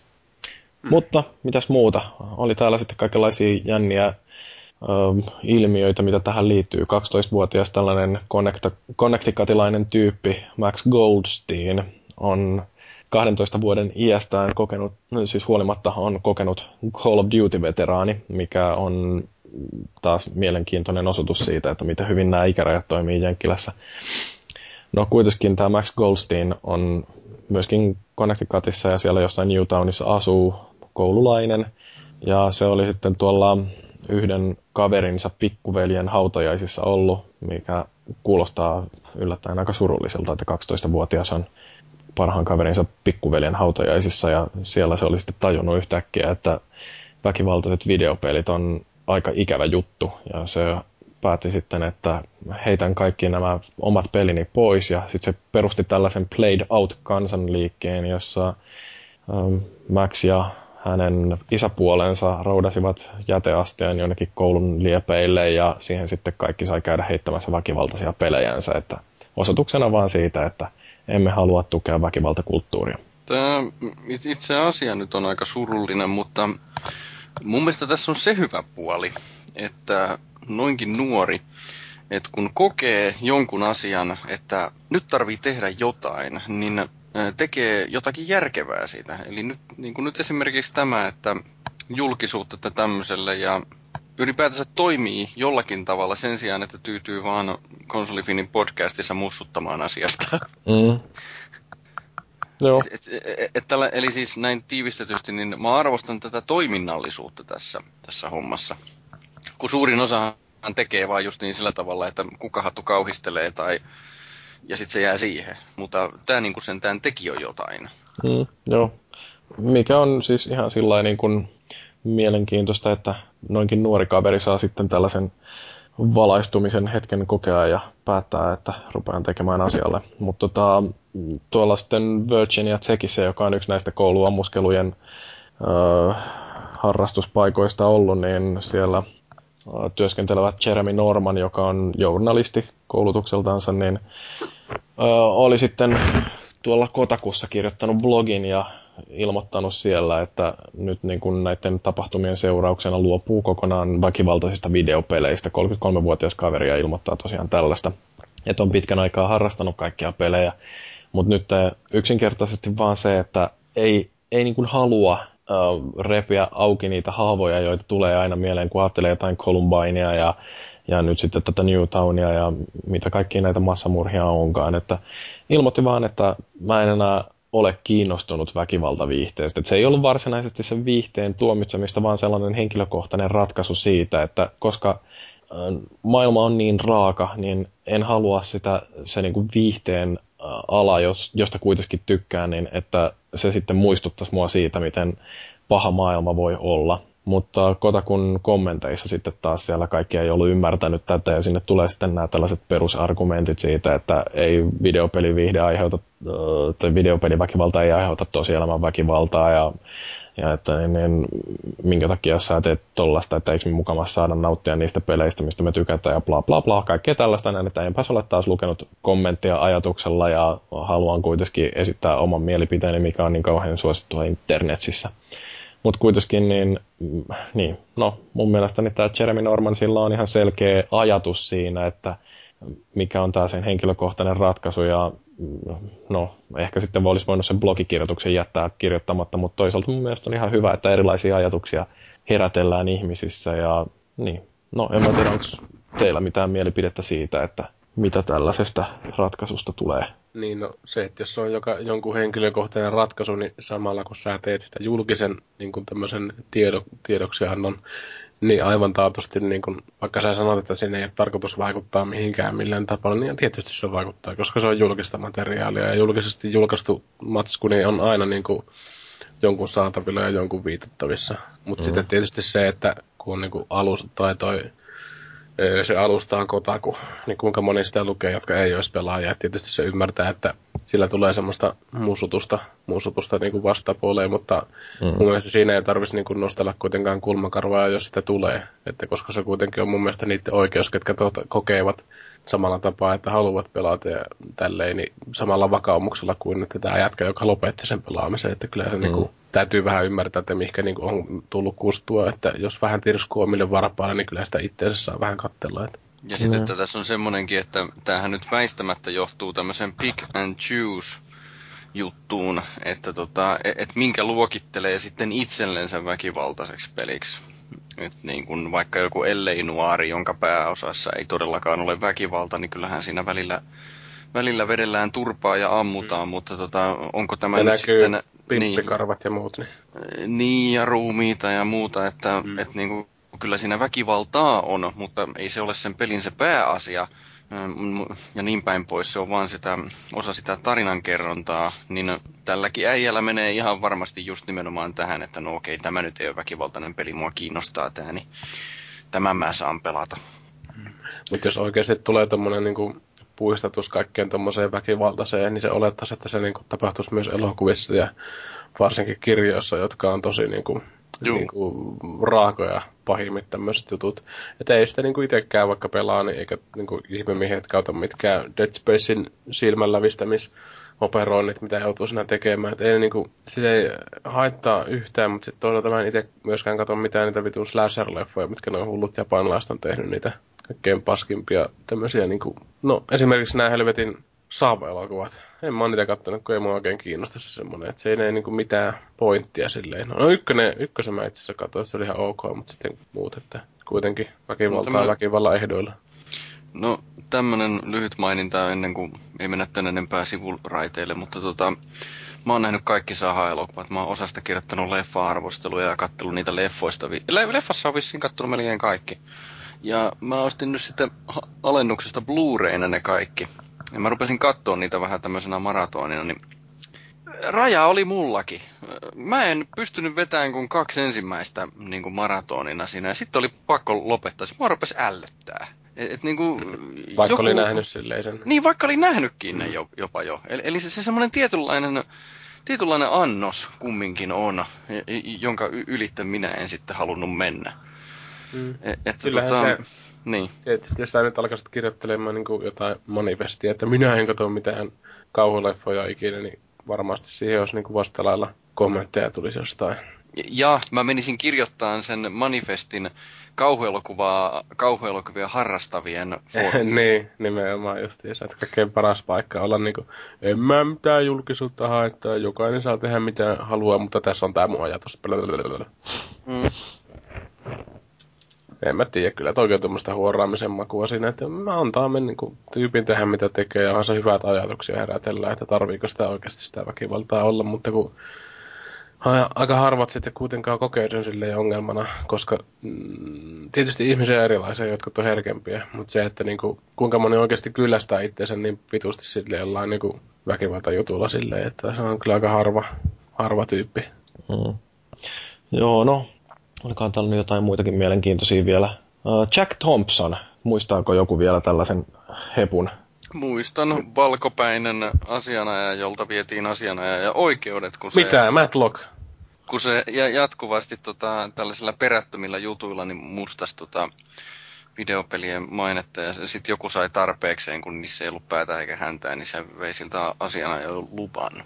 Joo. No anyway, tämä uh, Jack Thompson oli sitten jättänyt puhelin ja viestin tälle myöskin Entertainment Consumer Associationin puheenjohtajalle. Uh, oli siinä vaan vuodattanut 38 sekunnin ajan, tämä viesti on kuunneltavissa jossain tuolla netissä, niin, niin sellaista viestiä, joka ydin oli oikeastaan se, että mitäs minä sanoin, että nyt näet sitten, että kun ihmiset pelailee videopelejä, niin sitten tulee kouluammuskeluja ja musta toi niin kuin kaikessa mauttomuudessaan oli aika loistava tempaus ja just jotain sellaista, mitä Jack Thompsonilta voi odottaa.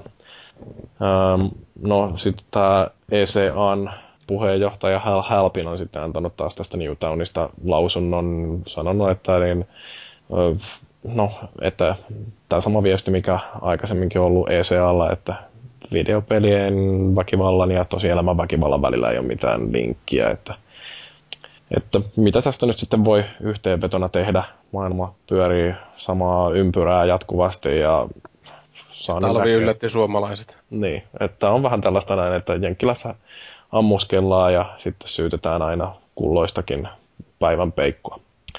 Mutta joo, mm, vähän lisää vielä Jenkkilästä tällaisia uutisia. Tämä on taas niin kuin osoittaa sitä niiden järjestelmän kummallisuutta. Siellä New Yorkin osavaltiossa on käynnistetty tällainen operaatio, jolla pyritään saada nämä seksuaalirikolliset, eli sex offenders, niin yritetään saada niitä pois netistä ää, muun muassa eri MMO-peleistä, että tämä, mikä tämä nyt oli, tämä operaatio Game Over, niin, niin sen puitteissa on nyt suljettu 2100 ää, eri pelitiliä, kun siellä on tällainen mielenkiintoinen käytäntö, että jos olet tuomittu jostain raiskauksesta tai lasten seksuaalisesta hyväksikäytöstä tai yleensä niin kuin, mitä ne onkaan, jotain lapsipornon hallussapitoa tai muuta tällaisia, niin kun pääsee vankilasta, niin siellä nämä kriminaalit joutuu ensinnäkin ilmoittamaan viranomaisille, että missä ne asuu. Sitten niitä täytyy käydä naapurustossa esittelemässä itseensä, että hei, olen, äh, olen tota, noin, se ja se ja olen seksirikollinen ja sen lisäksi, että ne kertoo osoitteensa, niin niiden täytyy nykyään myöskin tota, ilmoittaa. Huomio. Niin?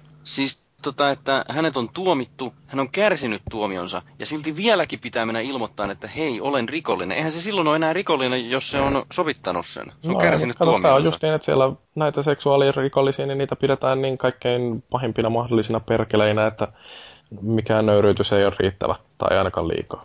Just, just. No, anyway, siis tota... Uh, niin. Nyt siellä on sitten näitä MMO-tilejä suljettu, että kun nämä rikolliset joutuu ilmoittamaan e-mail-osoitteensa ja sitten kaikki mahdolliset online-identiteetit, että mikä niiden Twitter-kahva on ja mikä on Xbox Live ID ja muut tällaiset näin, niin niiltä on pelitilejä nyt sitten menty sulkemaan vielä, että eivät vaan pääse vahingossakaan tuolla jossain League of Legendsissa tai Halossa jahtaamaan ää, pikkupoikia ja niille ehdottelemaan sitten siveettömyyksiä. Vaikka ei olisi pelannutkaan nettipelejä. No ilmeisesti vaan- tässä nyt oletetaan, että ne on jotain Tili. pelannut. Joo. Voi voi. Mm. Niin, mutta se on sellaista tämä Amerikan meininki. Mutta mikäs tää on sitten tämä 3DSn pornojuttu? Joo, siinä on tota... Mäkin kuulin tästä, mutta Mursu, Mursu lienee perehtynyt, niin tota, Joo, mä oon tää ottanut sydämen asia- asiaksi, että heti kun 3D, eh, kun DS hommasin, niin heti mä laitoin sen pornoa täyteen ja myin sitten jollekin eteenpäin.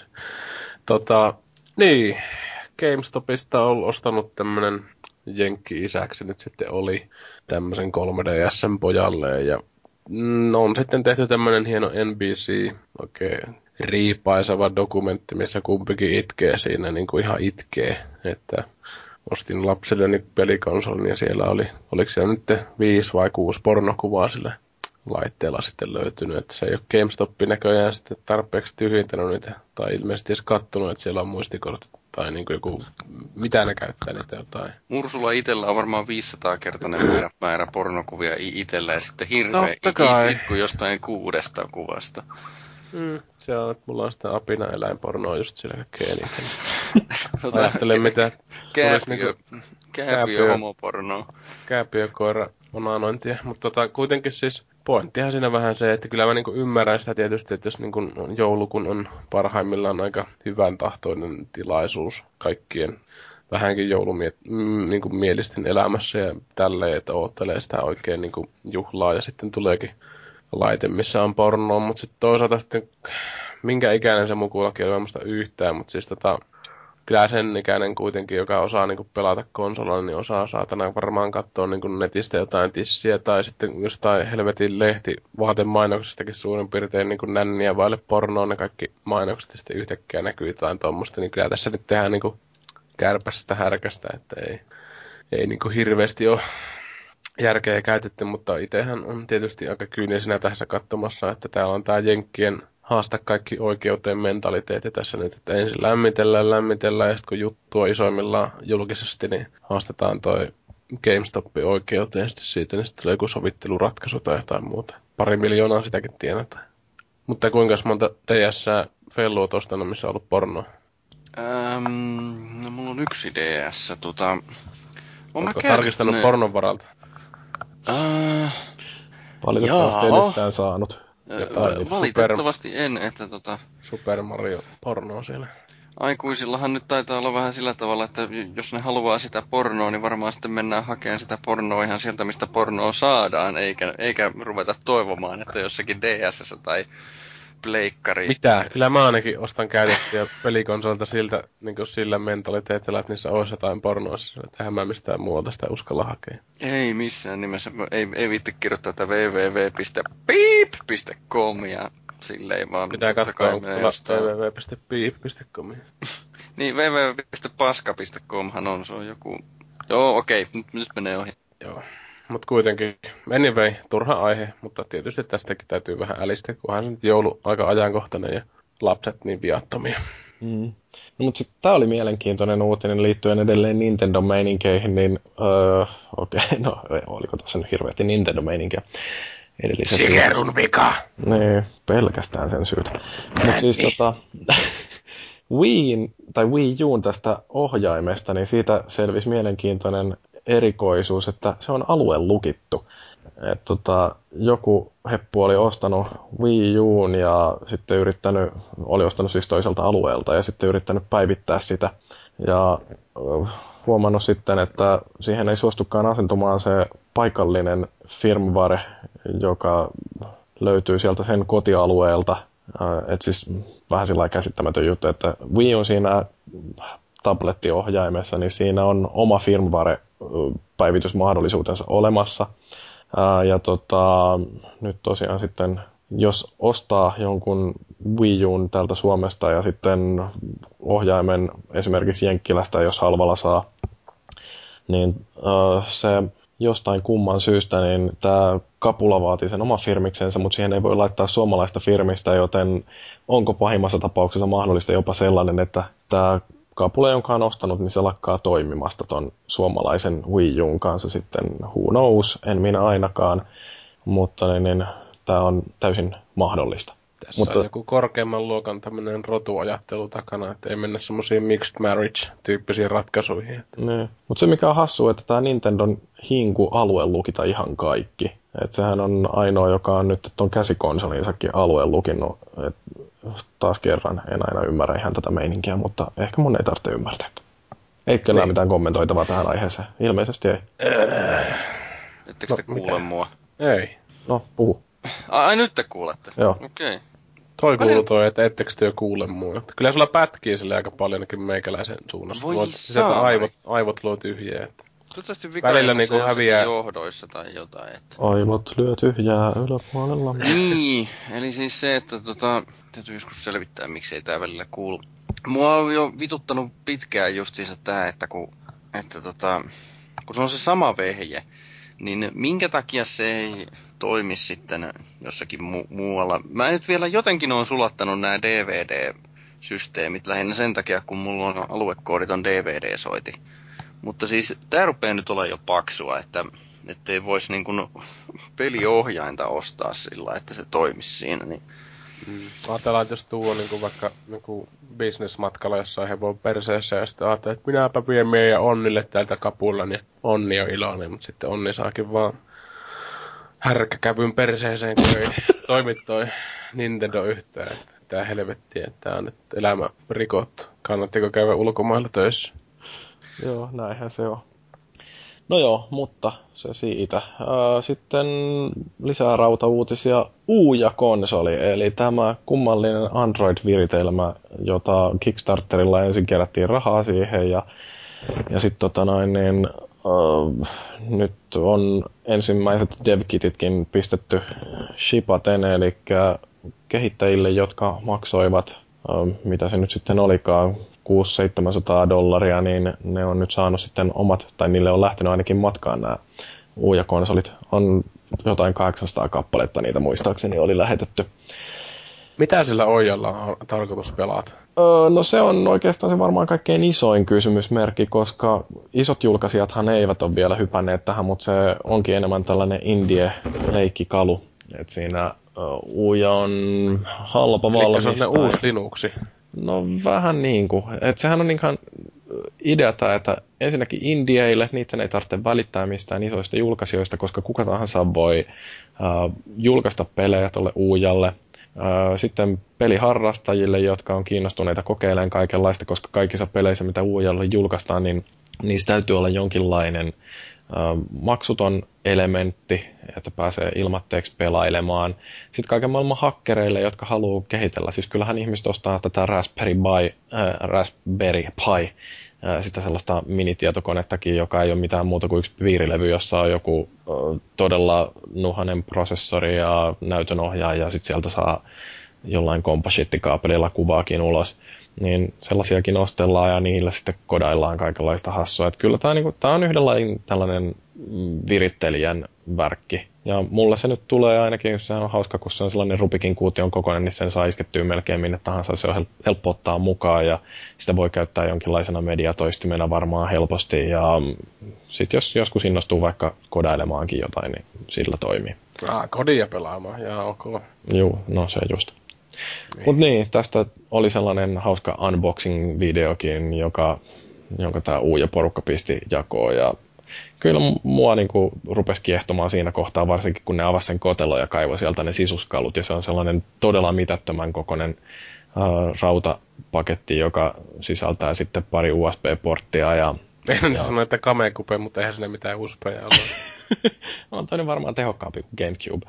Mutta joo, siis musta se on ihan jännä idea. Ja se, että mulle tulee oma maaliskuussa, toivottavasti pääsee tullista joskus lävitte, niin tota, kyllä mä ihan kiinnostaa nähdä, että mitä siitä saadaan aikaiseksi. Ja eihän toi nyt siis 100 dollaria, ei ole paljon mitään hintaa sillä, niin mm. ihan mielenkiintoista. Mutta tota, minkä verran sulla on laitteita kotona, jos ajatellaan jotain pelipistettä? Niin, onko sulla mitenkä se kämppä, koska mä ajattelin, että jos mulle pitäisi joku uusi laite tulla tuohon hyllyyn, missä nyt tällä hetkellä ei ole juuri mitään, Mutta parhaimmillaan, kun niitä laitteita on ja viinkin heiti hiuksista vittuun sen takia, että se oli just niinku ylimääräinen paska siinä, niin mitä sä teet ojalla, mitä sä et pystyisi muilla konsoleilla tekemään? Ei sillä varmaan mitään pystykään tekemään sellaista. Eli kameakupe. Mulla nyt tässä näin, mitä mä katselen, niin tuossa on PC ja Xbox ja Playboy. Joo, mietit, niin sulle ei sitten mitään erillistä soitinta, mitään No se on mediasoitinta tai tuommoista. ne on sitten taas kato eri asia. No joo, näinhän se menee. Joo. Mut niin, um, olikohan tuosta nyt sitten jotain ihmeellistä aina tuosta uujasta? Ei, ei.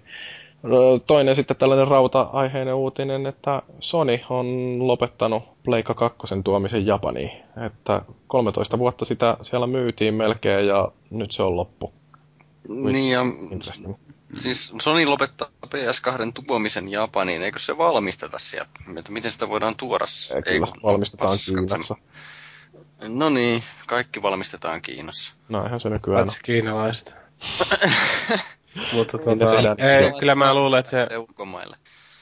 kyllä mä luulen, että se on useamman vuotta kuitenkin vielä ennen kuin noin PS2 öö, niin kuin kama lähtee kaupan hyllyltä mihinkään. Että näkee aina, kun menee johonkin GameStopeihin tai johonkin, niin No vaikka jokin Mäntilään, niin siellä on aina joku äiti jossain helvetin halpiskorilla ja ostaa semmoisen turbaanillisen noita PS2-pelejä, mitä sitten kiikuttaa niin kuin muksuille. Että kyllä niitä on niin kuin jonkun eurohinnalla tai jonkun vitosen hinnalla saa niin kuin sata peliä, niin jos sen saa niin kuin muksut tukkimaan turpansa avulla, niin mikä siinä halpaa. Mm. Täytyy kyllä sanoa, vaikka on kuinka, kuinka tota Xboxia ja Nintendoa muuten fanittaa, niin kyllähän tuo PS2 ihan ihan hurja merkkipaalu on peliteollisuuden historiassa. Että... Mm. No onhan se, varmaan toi ennätys nyt ei jää rikkomatta kaikilta muilta konsoleilta, että 150 miljoonaa, äh, niin 150 miljoonaa myytyä konsolia maailmanlaajuisesti, niin on se, voisi sanoa, että aika kunnioitettava suoritus. Ja... Niin, ja mm-hmm. kyllä niitä vielä myydään tästä lähtien, vaikka niitä enää toimitetakaan, jos niitä pikkuhiljaa aletaan niinku lakkauttamaan, että ei toimita niinku mihinkään muuallekaan maailmalle. No joo, joo no siis tämähän on, niin, on että... Tää on nyt End of Life vaan tuolla niin. Japaniassa, että kyllä tota, varmaan vielä pitkän aikaa myydään noita, hmm. noita PS2 ja maahan tuodaan muuallakin, että niin, niin, tai muualla kuin Japanissa. Että... Mutta se alkaa olemaan sitä hintaa, että niitä laitteita saa niinku peli, pelipakettien kerran niin kuin jollain muutamalla kympillä. Niin, no halvempi niin, se on kuuja. Niin, tai joku hemmetin 3DS. Niin, miksi et sä niin ostaisit jotain tuommoista pelikonsolia, vaikka se olisi vaikka vanha, niin jollekin 5, 6, no ei ehkä 6-vuotiaille, mutta 5-vuotiaille, jos niin tuntuu, että se vinkuu jotain peliä. Hmm. Niin aivan taatusti on niin onnessaan niin ottaa kaikki PS2 parhaimmat pelit vaan siihen PC, niin pääsee pitkälle. Joo, kyllä mä oon ainakin miettinyt, että pitäisikö tässä ostaa kolmaskin Pleikka 2. No ja, sulla on useampi sitten niitä vai? Öö, no, siis, no, mulla on oikeastaan mun oma Pleikka 2, mitä mä yleensä on käyttänyt pelaamiseen, niin se on mulla varastossa tällä hetkellä, että ei ole asennettuna mihinkään. Ja sitten tota, se mun vanhempi kappaleeni on tuolla lankomiehelle lainassa ollut jo pitkän aikaa ja todennäköisesti en koskaan sitä sieltä hae pois, mutta noin niin kuin teoriassa. Niin, itsehän tosiaan osti yhden ainoan PS2, ei siitäkään joutunut mitään maksaa, että se on jotenkin semmoinen sanotaanko hyvä sattuma. Tai siinä on niinku semmoinen hyvä hintalaatuisuus siinä konsolissa ollut, että unohtivat kautta laskuttaa meikäläistä siitä, että mm. semmoinen hyvä konsoli. Juu, no, mutta onko Tomb Raider hyvä peli? Niin, mm. mä vähän itse pelkään sitä, että sinne käy just mitä mä tuossa Devil May Cryssa nyt itkin, että kun ei siinä oikein ole mitään järkevää pelattavaa, että tämä BC Gamerin Rich McCormick oli kirjoitellut tämmöisiä tunnelmointeja siitä jostakin sessiosta, että Lara teki kaikenlaista, että se jossain hankalassa vuoren seinämässä ähisi ja puhisi ja liukasteli ja venytteli itseensä äärimmilleen ja verta ja pierua pääsi jokaisesta reiästä ilmaan, kun se oli niin vaikeaa, mutta sitten itse pelaaja oli vaan niin tattikenossa, ei siis oma tatti, vaan ohjaimen tatti, että se ei käytännössä tehnyt pelaaja yhtään mitään. Et sitä se nyt lähinnä sinne alleviivasi, että onko, onko tämä nyt sitten tämä peli, että se on se pahin pelko itsellä, kun kuitenkin ajattelee, että se voisi olla jotain tosi kivaa toi Tomb Raider, mutta sitten tulee just tämä pahin, että se on sellainen interaktiivinen elokuva. Mm. No, toisaalta se näyttää kyllä ihan mielenkiintoiselta, mitä on katsonut, että vaikka on kuinka interaktiivinen elokuva, niin on siinä varmaan kuitenkin ihan jotain pelattavaakin, että mä en mm. ole itse asiassa koskaan kai pelannut yhtään Tomb Raideria lävitte, mutta mm. Toi nyt ihan aika kiinnostaa. Mä oon pelannut tota, ainakin ykkösen ja kakkosen. Ja sitten eilen Paavin kanssa juteltiin tuosta, että olisi pitänyt niin kummankin, tai kummallakin ollut semmoiset aatokset, että ostettaisiin noita Tomb Raidereita, niitä vanhempia, että se mikä, mikä anniversary ja mitään, niitä oli niitä Garden of Light, niin ne on kuulemma aika hyviä, hyviä paketteja, mutta... Mä en niin. koskaan, niin siis olen mä pelannut useampaakin Tomb Raideria, mutta en tosiaan yhtään läpi asti, ja Mä en ole koskaan tuntenut, että mä kuulun sen kyseisen hahmon kohderyhmään jostakin syystä. Hmm. Et niin kun, ja, se, niin. se, ei ole, se ei ole ikinä vedonnut yhtään. Mutta tota, olihan siinä Tomb Raiderissa ihan ensimmäisessäkin peli, että se ei ollut pelkästään sellainen polygonipyramiditissipari, mikä siellä juoksenteli. Et vaikka sillä sitä tietysti myytiin, mutta oli se niinku tosi hyvä pelikin niinku taustalla. Siis ihan fantastinen peli siihen aikaan, että tietysti se oli semmoiselle nuorelle poikapelaajalle tietysti kiva, kun oli helvetinmoiset tissit ja niin poispäin. Niin, että kyllä sillä tissiparilla Niin, mutta siis jotain. Tota, kuitenkin joku oli kommentoinut tosi hyvin tuohon äh, Tomb Raiderin, äh, tuohon Rich McCormickin settiin, että tota, oliko se Neokaffissa vai missä, ja tietysti, että, joku, että hyvä, että ei tarvitse pelata, kun, tai hyvä, että ei tarvitse, niin kuin, en olisi halunnutkaan välittää Larasta, kun se halusi se tavallaan se niiden pelintekijöiden laulu, että pelaajat tulevat välittämään Laran kohtalosta ja blää blää blää, mutta sitten joku oli sanonut, että en olisikaan halunnut, tai kun hyvä, ettei mun tarvitse välittää, koska se tämän artikkelin perusteella osaa itsekin puolustaa itteensä tai pärjätä, että se ei tarvitse muuta tehdä kuin tattia kääntää, niin tiputtaa vaikka ohjaimen lattialle sillä, että tatti on pinossa, niin se on sillä läpi. Koko peli. Koko peli. No joo, mitä sitten jotain muutakin tällaista arvo, äh, mikä Animetra kuin Paragon Lost. Niin, mä menin ihan hullulle uutisointituulelle ja kaivoin näitä uuti- uutisia sitten ihan saatanamaisella vimmalla. Niin, öö, S, Mass Effectin tämä anime prekuu tälle.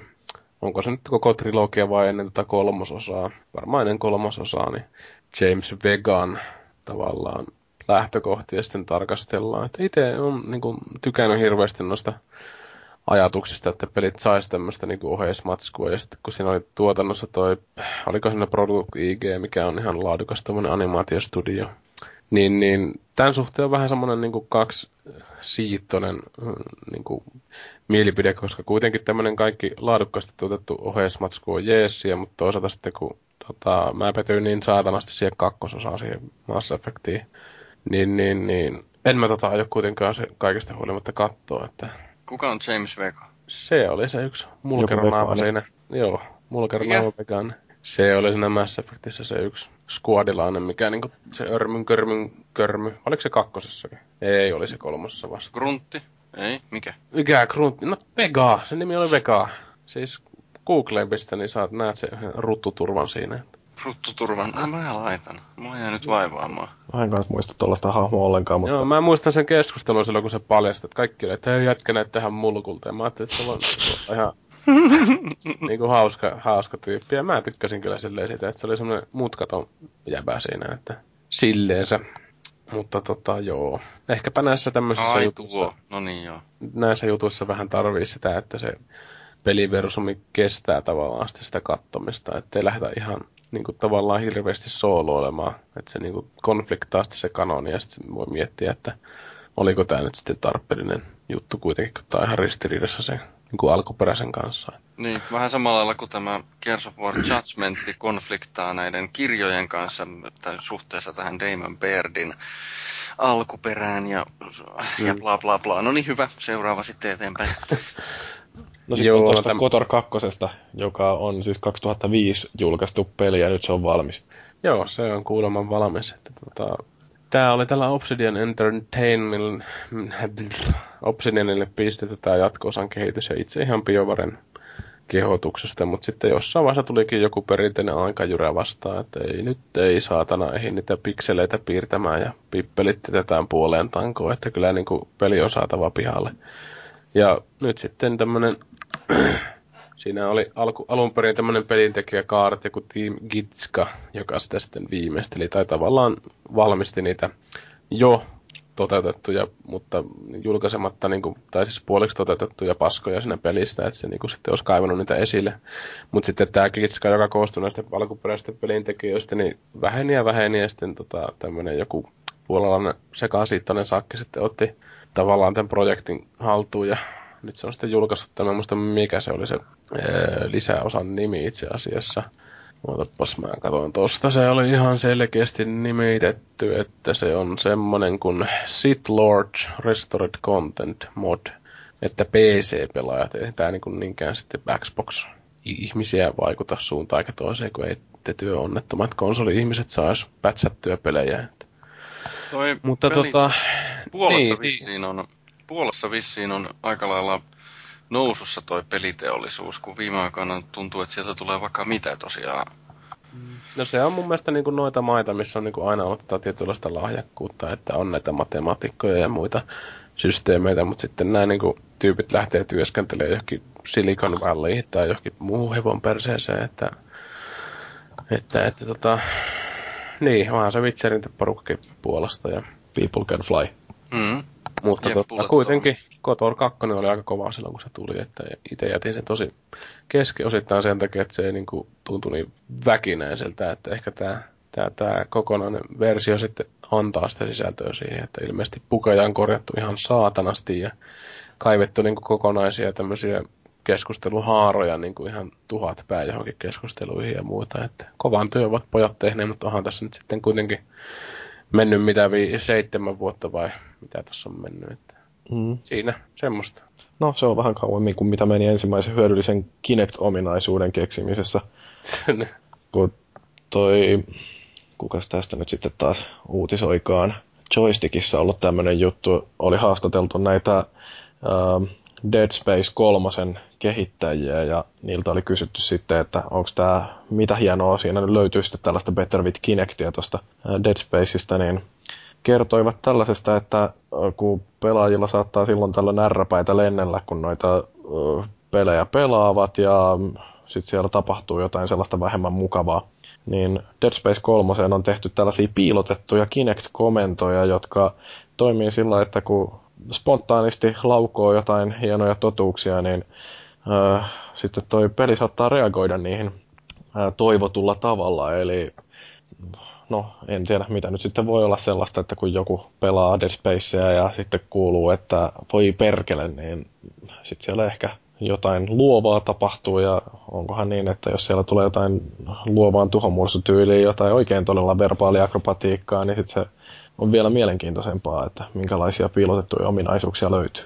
Niin, kuinka nopeasti tuo peli menee sitten siihen, että sä huot niin kuin kaiken maailman rivot ja fysiologisesti mahdottomat tapahtumat niin kuin jokaisen vihollisen niin oikein yrittää. eteen. Niin, että sä haet niin kuin oikein sitä, että eat your own ass and wear your fucking dildo as a hat.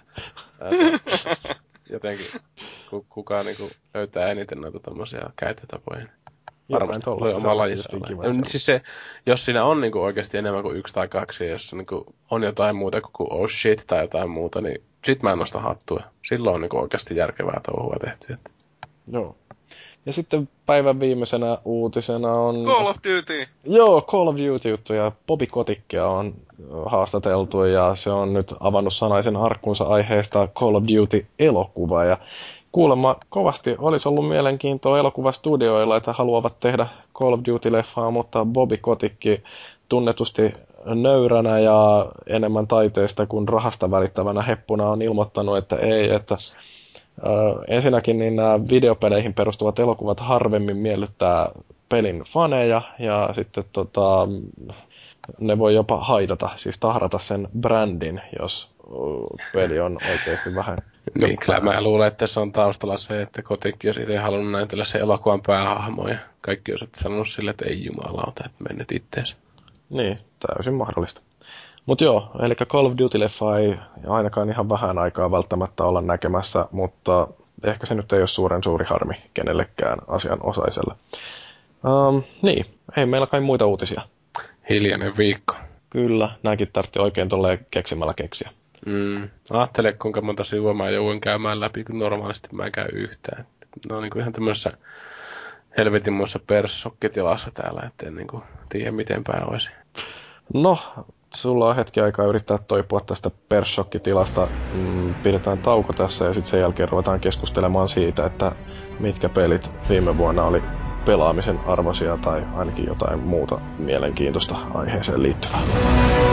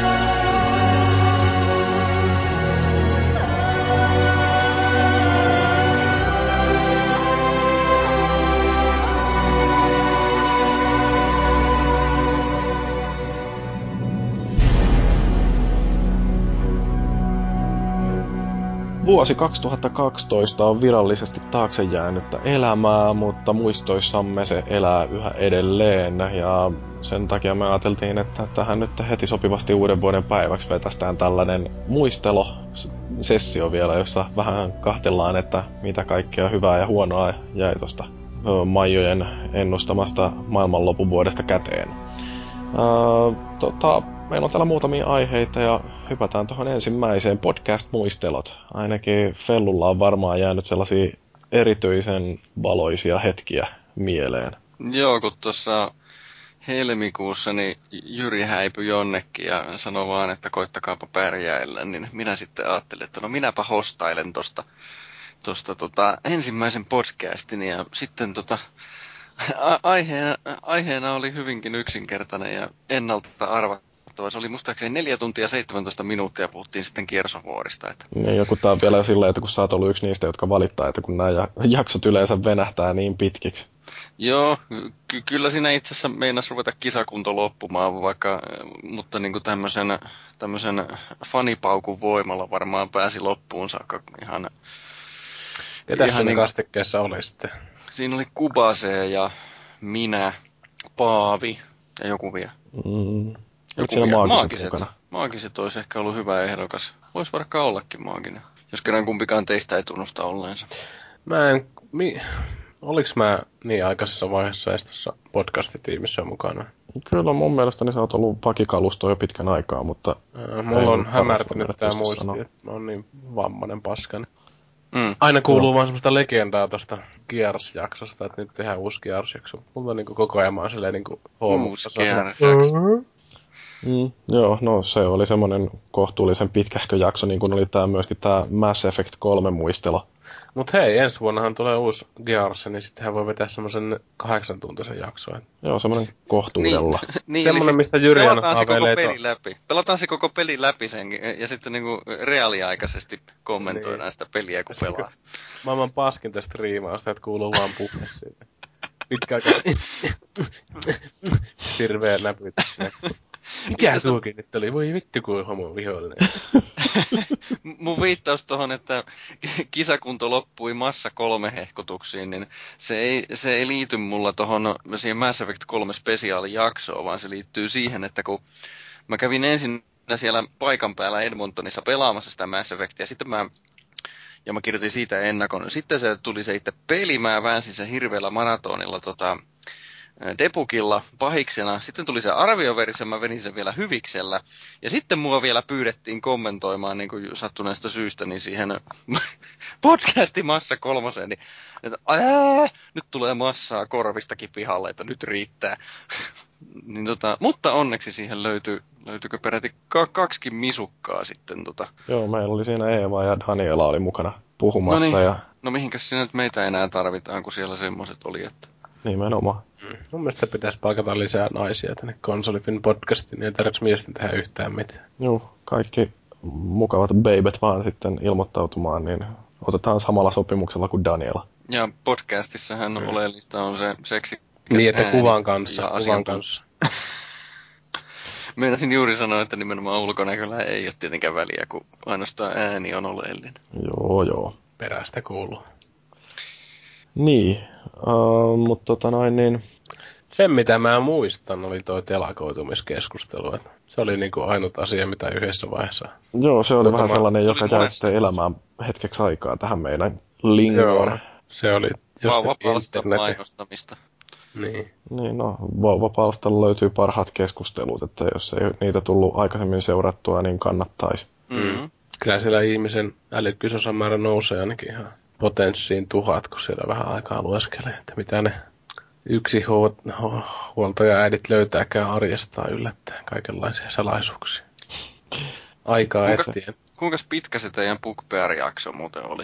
No se oli sitten taas yksi tällainen taas oikein niin kuin, ähm, megakastike, että me lähdettiin sinne Bookbearin toimistolle sillä lupailtiin tälle tuottaja Joonakselle, että joo, nämä on yleensä sellaisia jotain korkeintaan kolmen tunnin juttuja, kun me lähdetään jonnekin studiolle nauhoittelemaan ja voi paskan liekki, että olikin sitten vähän kestoa jaksolla, että Paljon. Um, oltikohan me siellä sitten jotain tyyliin niin kuin viisi tuntia, että mä kai puolen yön aikoihin lähdin sieltä meneen, kun me oltiin joskus, ei kun hetkinen, Heittivät pihalle. kuusi tuntia tais, taidettiin olla siellä, että niin, niin tosiaan niin puolen yön hujakoilla poistuin sieltä, kun me oltiin kuudelta ehkä siellä paikalla, niin se oli ihan mielenkiintoinen kokemus kyllä taas.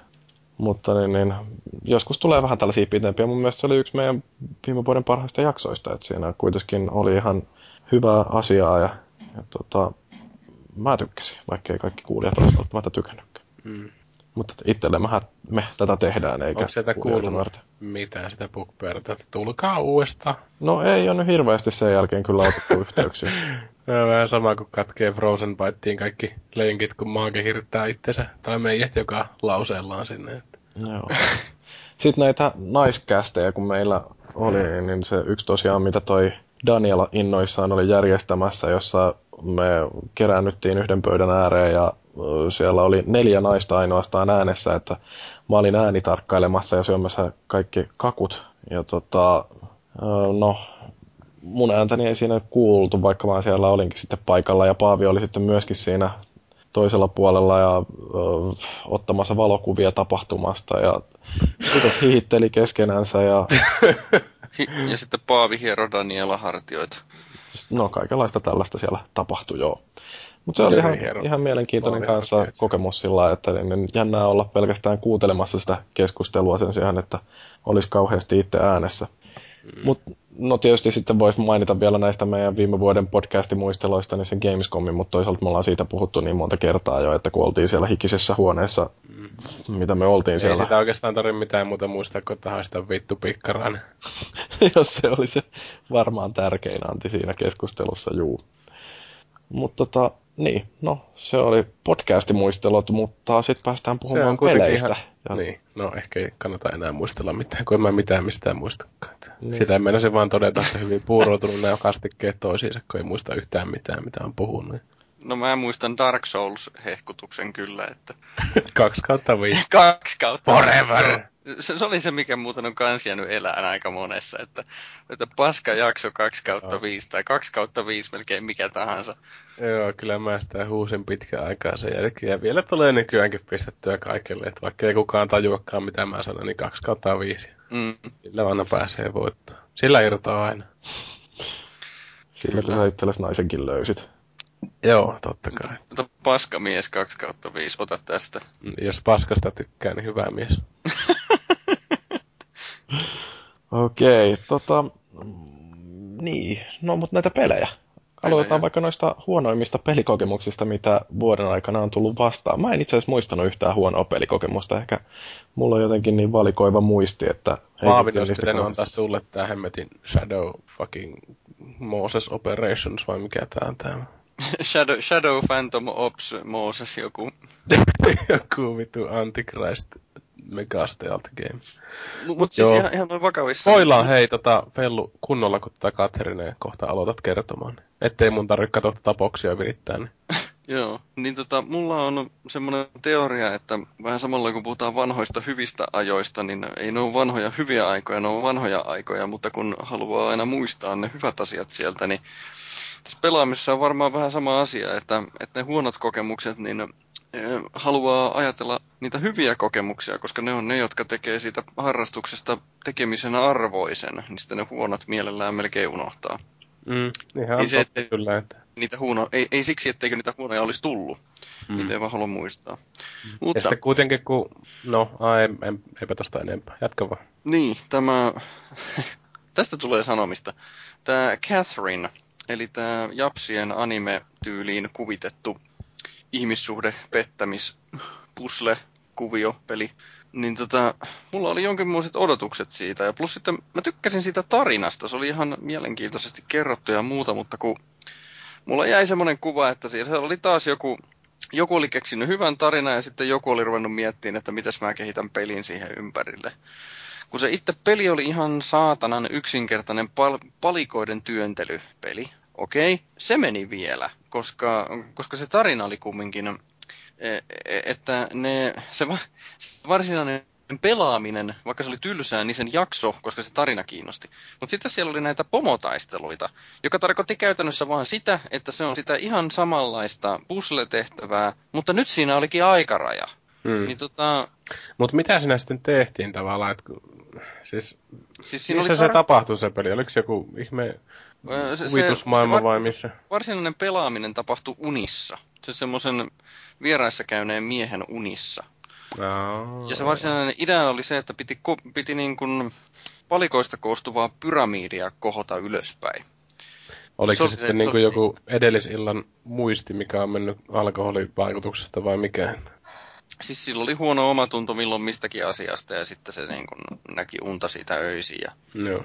ja tota, ilmeisesti tämmöinen kristillinen katolinen symboliikka on japanilaisille jotenkin kauhean mielenkiintoista ja hienoa, kun siellä oli tosi paljon tällaista, että siellä oli rippituolia ja ristiä ja nunnia ja ynnä muuta tällaista. No sitäkin. Mm. Mutta siis se, että ei niinku tällä eurooppalaisilla, niin show. Ei mm, se niinku... Sehän on siellä, että kun kuitenkin vaikka mitä sintolaisia, kun ne on valtaosa, niin kuitenkin niillä on noita ristittyjen öö, häät ja muut, että hirveästi tykkäävät kuitenkin siitä habituksesta. Mm. Jotain tämmöistä mäkin ymmärsin, että siinä täytyy olla taustalla. Mutta mut siis se itse pelaaminen oli niin jumalattoman tylsää. Ja sitten kun siihen tuli se aikaraja, niin sitten se vielä muuttui sellaiseksi, että, että tota, aloittaa... Minkälaiset pisteet se peli on saanut ylipäätänsä? Mä annoin vissiin nelosen sille muistaakseni, 4 kautta 10. Vai Ahaa, mä mietin, että 4 kautta 5, että mitä helvettiä.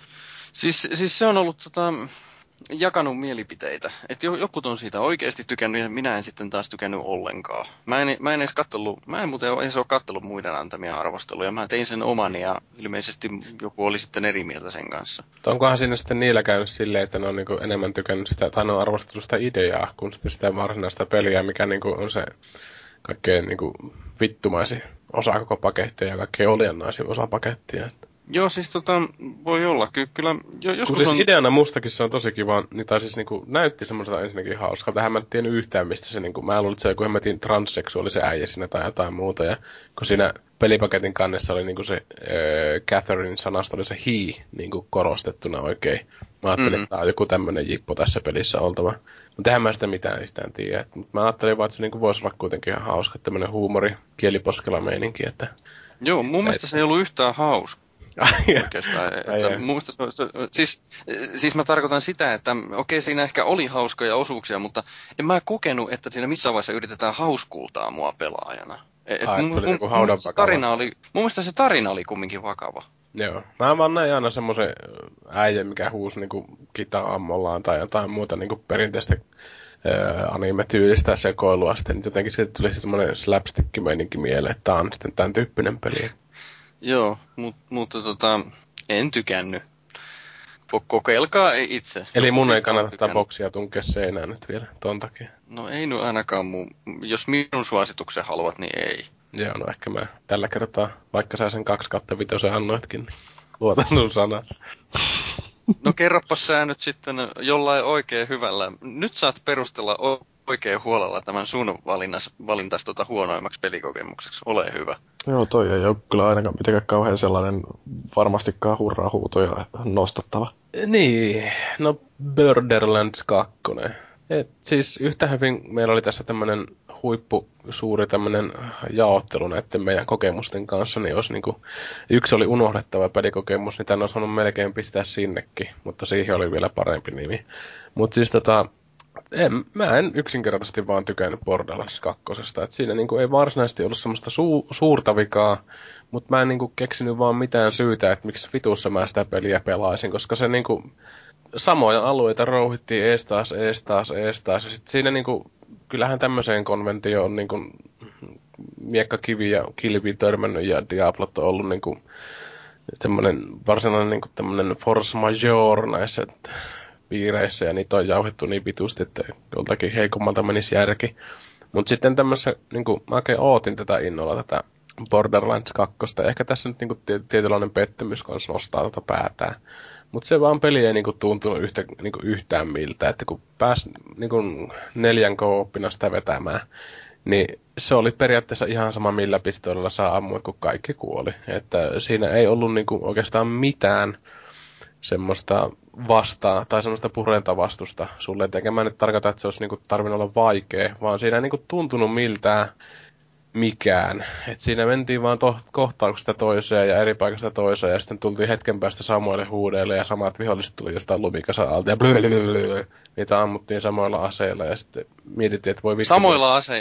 Peru puhees. Siinähän on koko aika ihan helkkaristi aseita. No joo, mutta kun yksi ase ei niinku mitenkään järkevästi erilainen toisistaan, että kyllähän sitä paskaa tippuu, mutta kuten mä sanoin, niillä aseilla ei oikeastaan mitään merkitystä, että sä voit ampua niinku, tai olla poimimatta vaikka niitä aseita ja tappaa silti niitä vihollisia. Että ei sillä ollut mi- mitään merkitystä, että mä yhdessä vaiheessa vaan lopetin niiden aseiden keräämiseen. Ja sitten mä en tehnyt sitäkään, että mä aukasin niitä helvetin tynnyreitä tai jotain muita. Koska se oli niinku semmoista turhaa pomppimista ja pelaamista, ja niissä aina tuli vaan jotain paskaa niistä tynnyreistä. Että ainoat, mitä oikeastaan niin meni edes katsomaan, oli että kun pomojen takaa aukesi joku niitä isoja salkkuja tai tommosia, niin niissä meni kurkissa, että joo, on täällä nyt kolme sinkoa ja kaikki saa joku 20 pisteen damage-ero, niin onpa taas niin kuin peli arponut tämmöiset järkevät kamat sitten mulle, että kooppi on kiva, oli se peli mikä tahansa, mutta sitten jotenkin tuli mieleen vasta siitä, että on niitä parempiakin pelejä, mitä kooppina voi pelata, että ei vaan auennut yhtään, että mä, tossa se on pelaamatta ja mietin, että voisiko ostaa noin season passit ja lisäret, mutta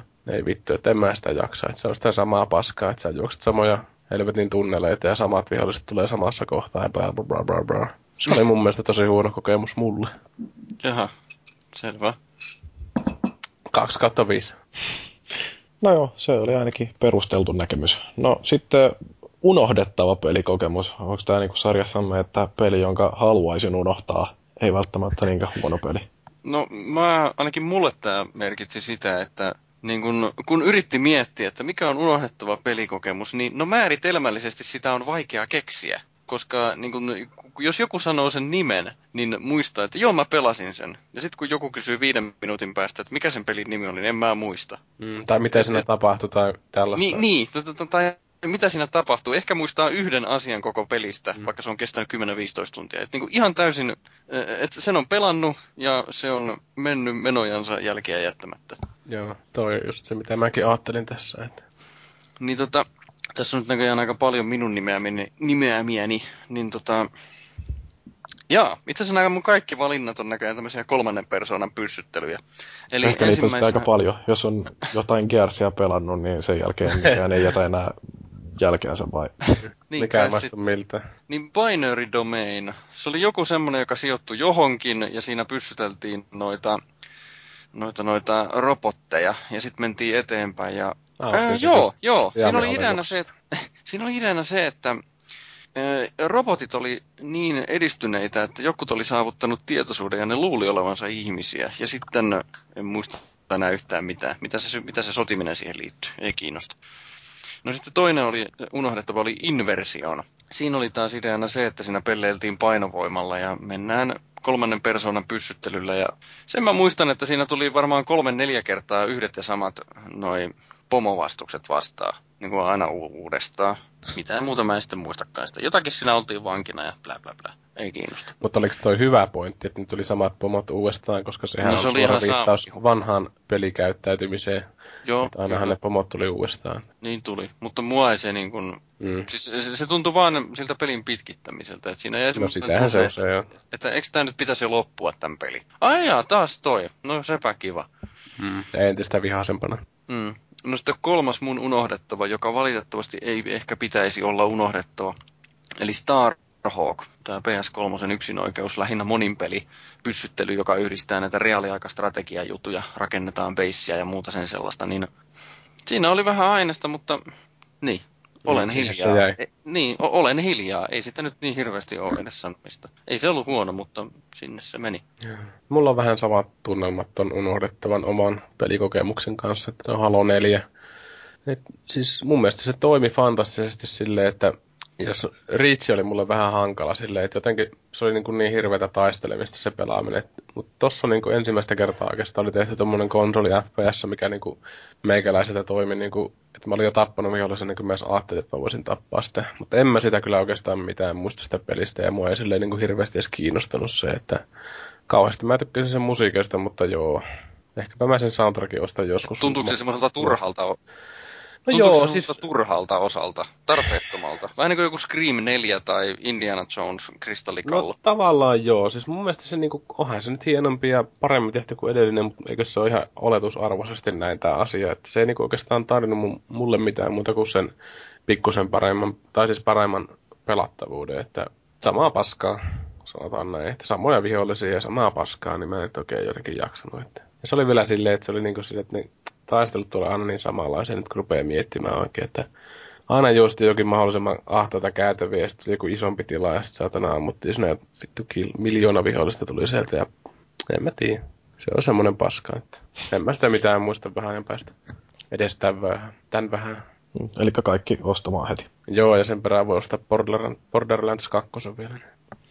No joo, oliko siinä negattu tarpeeksi? No ei, ei, koska sitten puhutaan suurimmasta pettymyksestä. No niin, ja minä jatkan, että suurin pettymys, Resident Evil 6. Jonka Conan O'Brienkin arvosteli. Mm. Nelonen, Resident Evil 4 on edelleen yksi pelihistorian, anteeksi, maailmanhistorian merkkiteospeleistä. Muistaakseni mun maailmanhistorian paras peli jaetulla ykkössijalla kahden muun pelin kanssa. Muut ovat Metroid Prime ja Mega Man 2. Mutta vitonen oli sitten, se poisti ne, ne kauhuelementit, mutta siinä oli se K-oppi ja se oli nyt kumminkin, se vielä toimi ihan ok. Ja, ja se, että mä jaksoin pelata sen koopin takia se varmaan 5-6 kertaa läpi. Ja tämän takia mä odotin sitä kutosta, koska siinä oli, että se palaa juurilleen ja tai ainakin melkein. Ja sitten tota, se kampanja on monipuolisempi ja blää blää blää ja muuta, niin Siis kun nelonen ja vitonen toimi, niin tota, pelillisesti se kutonen oli joka suhteessa ihan hirveä takapakki. Siinä ei oikeastaan toiminut juuri mikään sitten. Et, et niin kun koko ajan kun pelas, niin huomasi ihan typeriä ratkaisuja, että miksi tämmöinenkin on tässä. Tämä vaikeuttaa vaan, vaan pelaamista. Miksi mä voi tehdä näin? Aikaisemmin mä oon voinut tehdä näin. Et niin kun, siinä oli suurin piirtein kaikki pielessä, melkein. Että kun siinä on sillä tavalla, että siinä on kolme kampanjaa, erillistä. Ja ensimmäisen kun pelaa läpi, niin sen tarinan on periaatteessa jo nähnyt. Sitten otetaan se toinen kampanja, jossa on se sama tarina, mutta se on vähän eri näkökulmasta. Tässä vaiheessa tulee jo kierrätyksen olo. Sitten on kolmas kampanja, jolloin se sama tarina tehdään kolmannesta näkökulmasta. Ja okei, se tietoisuus vähän syvenee, mutta se on edelleen sama tarina. Sitten se tarina on aika reikäinen ollut tähän mennessä. Ja sitten kun ne kolme on pelannut, niin aukeaa vielä neljäs kampanja sinne.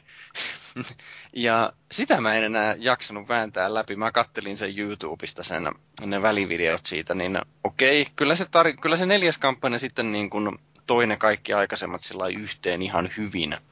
Että sitä jää jotenkin semmoinen kuva, että se on ensin ajateltu tarinana ja sitten se peli on ahdettu siihen mukaan tai päälle. Ja kun se ei oikeasti ole toiminut. Yksi mikä ärsytti ihan suunnattomasti oli semmoinen, että siinä saattoi olla ö, sama pomovastus tulla, tulla tota perässä sillä, että sen kanssa taisteltiin neljä tai viisi kertaa. Siis aina niin kuin vähän. Ideana oli periaatteessa se, että paettiin koko ajan jotakin, joka jahtas. Niin se oli jotenkin ärsyttävää.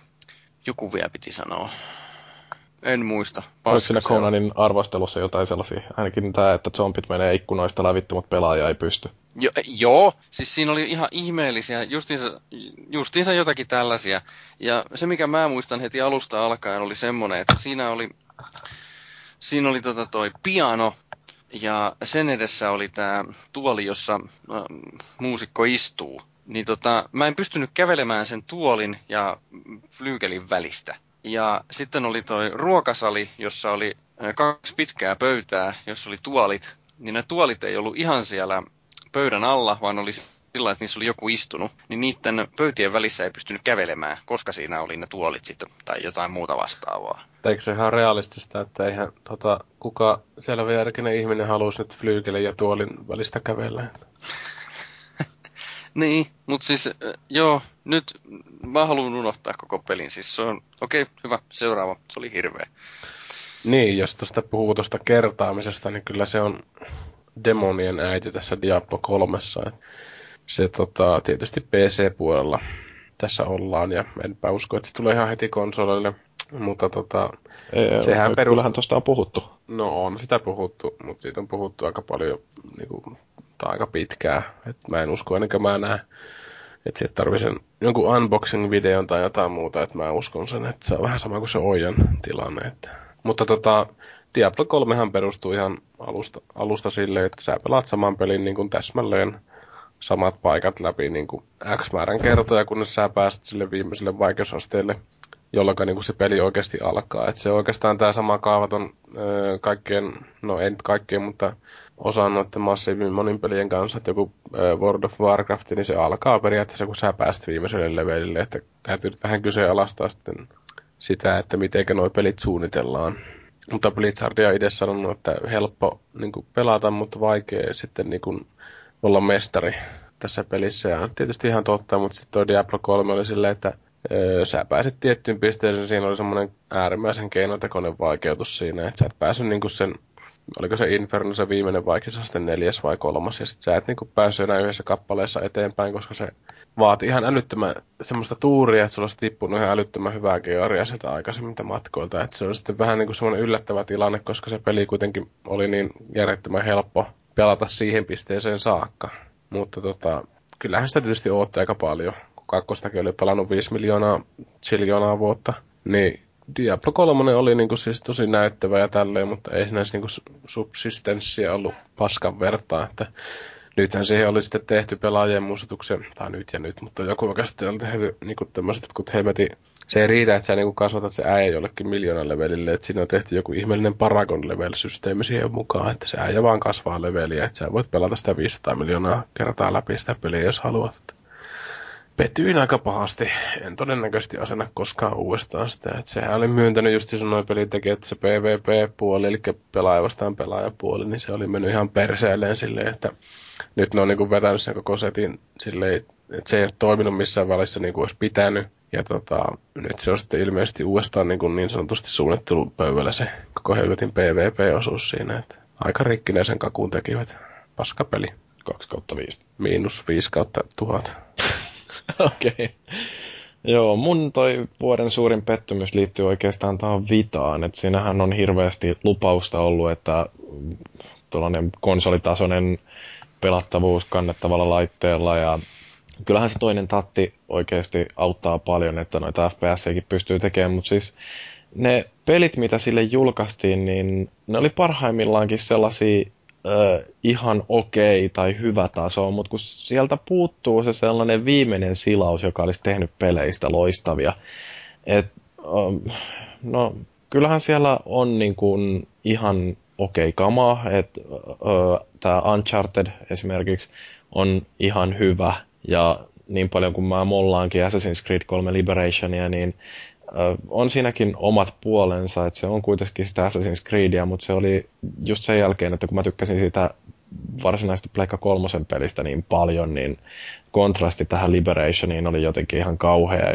varsinkin sen tarinan osalta, että kun Vitalle tunnutaan heittävän sellaisia B-tiimien tekemiä äh, rävellyksiä ja itse en ole pelannut, mutta kuullut olen, että tämä Black Ops, tai mikä se nyt onkaan, Call of Duty-peli Declassified, niin uh, että se on oikeasti ihan kauheata shaisea.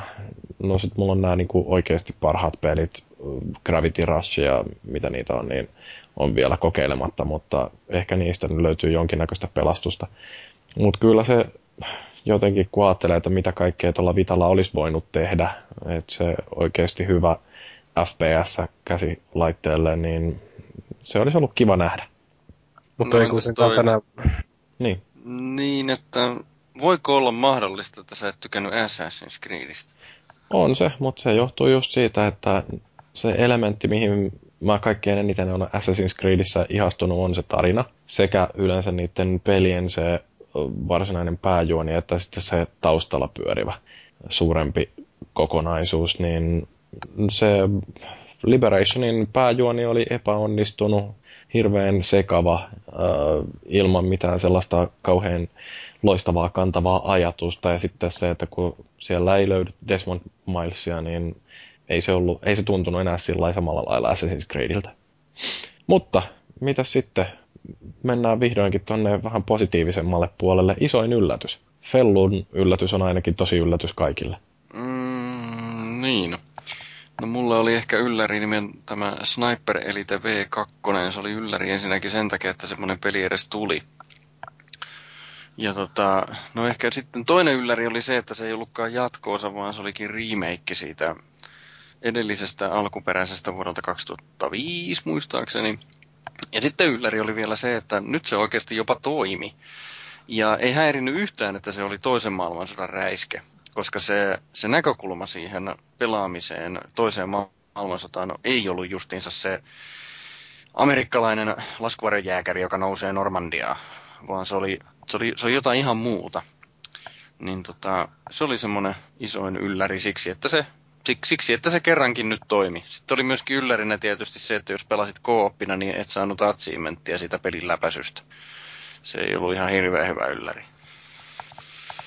Ja mä oon muuten hehkuttanut Sniper nyt niin paljon, että ehkä se voi jättää pois.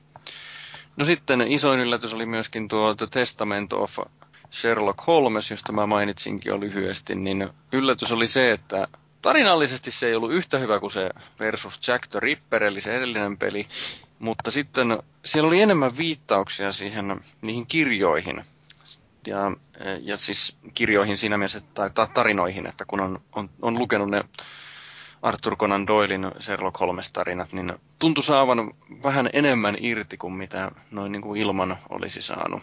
Ja sitten se, että se oli pelillisesti, ne oli jopa kehittänyt se, taisi olla puolalainen firma, Frogwares muistaakseni, että kun että jonkinnäköistä kunnianhimoa silläkin porukalla on sitten kehittää näitä pelejänsä. Et se oli ylläri. Ymmärrän, että se ei missään nimessä vetoa kaikkiin, mutta minä tykkäsin kyllä. Tämä on varmaan nyt sitten se käänteinen Catherine-peli minulle. Että odotukset nollissa, mutta... Joo, kyllä. Joo.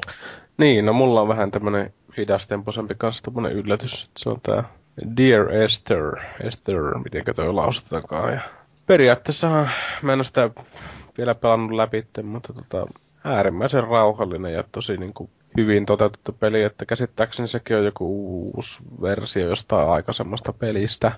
Ja pointtihan siinä periaatteessa on se, että sä löydät itse semmoisen saaren laiturilta ja sä tutkiskelet ja menet eteenpäin vaan first personissa ja siinä on semmoinen hyvä lukijaääni, mikä sitten tavallaan lukee tämmöistä niin kuin omaa elämän kerrallista tekstiä. Et se on niin kuin tosi tunnelmallinen ja mielenkiintoinen setti, että suosittelen kaikkia tutustumaan. Et se on tietysti vain PClle, mutta tota, äärimmäisen Oliks... mielenkiintoinen. Oliko toi joku semmoinen vähän taiteellisempi pläjäys? No tietysti se voisi sellaiseksi sanoa, mutta mä en sitä itse koska semmoisena oikein näe, että se ei niinku varsinaisesti ollut mitenkään visuaalisesti semmoinen taiteellinen tai tämmöinen, mutta se oli niinku semmoinen kokemus varmaan niin erilainen, että ihmiset on sanonut sitä taiteilijaksi, kun ne oikein ymmärrä, mikä se pointti siinä on, että en mäkään sitä vielä ymmärrä. Mutta tota, se oli vaan niin hemmetin hyvän tuntusta, kun sä, se pelkästään riitti jo se, että sä seisoit jossain kielekkeellä ja kuuntelit, kun aallot menee alapuolella ja tota, sitten tää lukijan ääni kertoo jotain pientä anekdoottia jostain kalareissusta vuonna X tai jotain muuta. Että, ja siinä ei niin kuin ainakaan tähän mennessä ole tullut mitään peruspelillistä Action Jacksonia, että aika tota, simppeli pimppeli, että oisan tähän voinut sitten tuon Amnesia, eikö se Amnesia Dark Descent ollutkaan sitä vuoden julkaisu? Ei yhtään muista. Mennäisin sanoa ihan sama, ei mitään kärryä. Joo, mutta joka tapauksessa kummatkin aika samantyyppisiä tietyssä mielessä, että ne pelaa enemmän pelaajan öö, mielikuvituksella kuin varsinaisesti sillä, että mitä näytetään ja tällaista. Että tota, no onhan sitten amnesia vähän erilainen tietysti, mutta Dear Esther, Esther saa ostaa, jos tykkää ostaa hyviä pelejä. Mä oon näköjään ostanutkin tuon Amnesia The Dark Descentin. Sen kun pelaat vaan. Joo, mitään hajuakaan, että mikä peli se on, mutta mulla se löytyy. Kokeilepa he ihan mielenkiintoista, että jos ei niinku tommonen tilanne, että tiedä yhtään mitä tulee, niin suosittelen testaamaan, et nuku tänä yönä. Täytyy varmaan joskus testata. En mä sitä nyt rupea enää yötä vasten, mutta niin, joskus ehkä sitten. Niin, mulla tota noin, tämä vuoden isoin yllätys niin ei oikeastaan liittynyt niinkään peleihin, vaan enemmänkin pelipalveluihin. Ja se oli tämä niin kuin, mitä noille pilvipelipalveluille tapahtui, että jotenkin se online vaikutti pitkän aikaa teknisesti aika tukevalta ja äh, niillä oli ihan jopa bisnestä olemassa ja ne oli aloittamassa palvelua Euroopassakin, ainakin Belgiassa ja Briteissä. Ja sitten yhtäkkiä se koko paska meni ihan täysin nurin, ö, johtuen ilmeisestikin todella huonosta johdosta. Mutta niin, sitten toisaalta taas tämä Gaikai, joka tuntuu jotenkin sellaiselta teknisesti vähän kevyemmältä pikkuveljeltä tuolle OnLivelle, niin sitten se ostettiin isolla rahalla, eli Sony kaappasi sen ja tekee sillä mitä tekee. Mulla on edelleen tämä teoria, että ne meinaa tuoda Pleikka kolmosen ton PS4 Forward Compatibility, mutta jos mä olisin Sony, niin mä tekisin näin, mutta mä en ole Sony. Et musta oli aika yllättävää, että mitä yhtäkkiä näille kahdelle tapahtui. Hmm. Mutta niin, onko mitään kommenttia tähän? O- oliko teillä mitään uskoa, että nämä pilvipelipalvelut koskaan löi sitteensä lävitte, ja kyllähän itse asiassa Kaikailla taitaa olla vielä jonkinnäköinen mahdollisuus joskus. No mä en uskonut, että ne nyt olisi myynyt itseensä läpi, mutta kyllä mä jaksan uskoa, että tulevaisuudessa. Että eikö tämä nyt mene vähän sillä tavalla tämä, tämäkin meidän ha- harrastus, että lähinnä sillä tavalla, että millä tavalla pystyy parhaita pelikokemuksia tuottamaan helpoiten ehkä. Tai no, ei ole, no aina se helppouskaan ei ole niin PC jäädä tietää, että se ei ole se itse tarkoitus se helppous välttämättä, mutta aina löytyy se ihmisjoukko, joka nimenomaan haluaa, haluaa että se on helppo ja siis helppo käyttää nimenomaan. Että, hän, että painetaan paria nappia ja sitten se peli lähtee liikkeelle ja piste. Ei tarvitse tehdä mitään muuta. Ja Viihän oli just nimenomaan sitä, että ne, jotka pelkäs pädiä, niin niille oli vain se yksi ainoa kapula, jota heilutetaan. Siis siitä ei paljon yksinkertaistu enää. Niin kyllä varmaan jossakin vaiheessa pilvipalvelin jutut lyö itsensä läpi, mutta ei nyt ihan vielä. Mm, kyllähän ne vaatii enemmän justiin sellaisia verkkoja, joissa ei ole latenssia juuri ollenkaan, että yleensä se onnistuu se pelaaminen, että jos ne ajattelee, että viivettä tulee kaikesta mahdollisesta, niin jos siihen pistetään vielä sellainen edestakainen verkkosvierailu, niin se vähän heikentää kokemusta, mutta toisaalta siinä on taas se hyvä puoli, että pelaajien välillä, jos jostain multiplayer, uh, siis näitä online-shootereita pelailee, niin kun molemmat on siellä samalla palvelimella tai ainakin samassa palvelin meressä, jossa latenssi on saatu todennäköisesti puristettu aika minimiin, niin se voi olla, että joku Call of Duty pyörisi jopa paremmin jollain tuollaisella pilvipalvelulla. Mm. Tai sitten ei. No joo, mitä sitten? Tuossa olikin jo tällainen tavallaan niin kuin uutinen, mutta tärkein uutinen vuoden varrelta, niin mitä eri vaihtoehtoja me siihen keksittiin? Mulla tuli ainakin mieleen toi, että Conan O'Brien arvostelee videopelejä siinä uudessa ohjelmassa, jota se Foxilla esittää, mutta tota, ei niinkään sen takia, että ne Conanin arvostelut olisi jotenkin täydellisen nappiosumia tai ei kauhean vakavasti tehtyjä, mutta se, että se on taas yksi tällainen askel, jolla tuodaan videopelejä lähemmäs tavallista tallaajaa, että kun joku niinkin mainstreamin hahmo kuin Conan O'Brien puhuu niistä omassa joka iltaisessa talkshowssaan, niin kyllähän se taas antaa ihmisille vähän erilaista kuvaa siitä, että mitä videopelit on. No nimenomaan se... juuri tämä salon, salonkikelpoisuuden lisääminen, niin mun mielestä se on ehkä se, mikä tekee tästä sen tärkeimmän uutisen. No varmasti ei niinkään varsinaisesti se, se, se, mitä se tekee, se, tai se, ei, ei se, mitä se sanoo se Konani välttämättä siitä pelistä itsestään, vaan ylipäätänsä se, että se tulee tämmöisessä positiivisessa valossa esille. Mm. Niin varmasti näillä asioilla on, että se promoo sitten pelaamista, mutta toisaalta mä itse näen sen, että Konanin yleisö on tiettyä ikäporukkaa, mitkä jo valtaosa saattaa niin pelata. Mm. Jotenkin kun ajatellaan esimerkiksi Konania konseptina tai sitten Jay Leno, niin ihan erilainen yleisö mun mielestä Jay, Leno, Jay Lenolla kuin tuolla Konanilla, että sillä on vähän semmoista matalalentoisempaa ja älyttömämpää settiä. Että... Mm. No, mutta sitten näitä muita tärkeitä uutisia, siellä on varmaan THQn yllättävä syöksykierre, niin on yksi semmoinen aika tärkeä. Mm. Kunhan Joo, joku nappaisi kopin vaan niistä. Niin, joku nappaisi kopin niistä kaikista hyvistä franchiseista, niin No just nimenomaan, se, että kun, just nimenomaan se, että kun THQlla on kyllä semmoisia brändejä, jotka, joissa on aineesta, mutta kun tuntuu, että ne niillä on niitä huonoja bisnesratkaisuja, tuntuu, että niitä tulee monta peräkkäin justiinsa, niin sitten sitten, sitten katsotaan nyt mitä tapahtuu, mutta No yksi, yksi henkilökohtaisesti, mikä musta tuntuu, että ne ampui itteensä jalkaan, oli tämä Red, Faction Red Factioni. Et kun ne oli jotain kolmannen persoonan lineaarisia juttuja vissiin ne ykkönen ja kakkonen, Red Factioni. Sitten ne tekee Red Faction Gerillan, joka oli tämmöinen avoimen maailman kaikki paskaksi lätkintä. Se oli hauska, se oli hyvä, se menestyi. No ei, me tehdään seuraavasta osasta taas kolmannen persoonan lineaarinen pyssyttely. Niin tota, no ei se enää toimi. Ei sitä aina voi Ihmiset onnistua. oli ihan ihastunut siihen uuteen. Niin, niin ihmiset oli ihastunut siihen uuteen formaattiin. Niin tuntuu, että ne, ne, ei, ne ei antanut pelaajille sitä, mitä ne olisi halunnut ja josta ne olisi halunnut maksaa. Niin sitten ne jätti kokonaan ostamatta sen. Ja, ja sitten ne torppas sen koko franchisein. Ei näin. Hmm. Joo. Niin, toivottavasti se Stick of Truth nyt tulee jonnekin päin ulos joskus, että... Niin South Parkin Joo, peli. South Park, että se on kuitenkin THQ tuottaa sen, ja sitten on toi Obsidian Entertainment, mikä ton Kotor 2 teki, niin sehän se sitten taitaa valmistella sen pelin.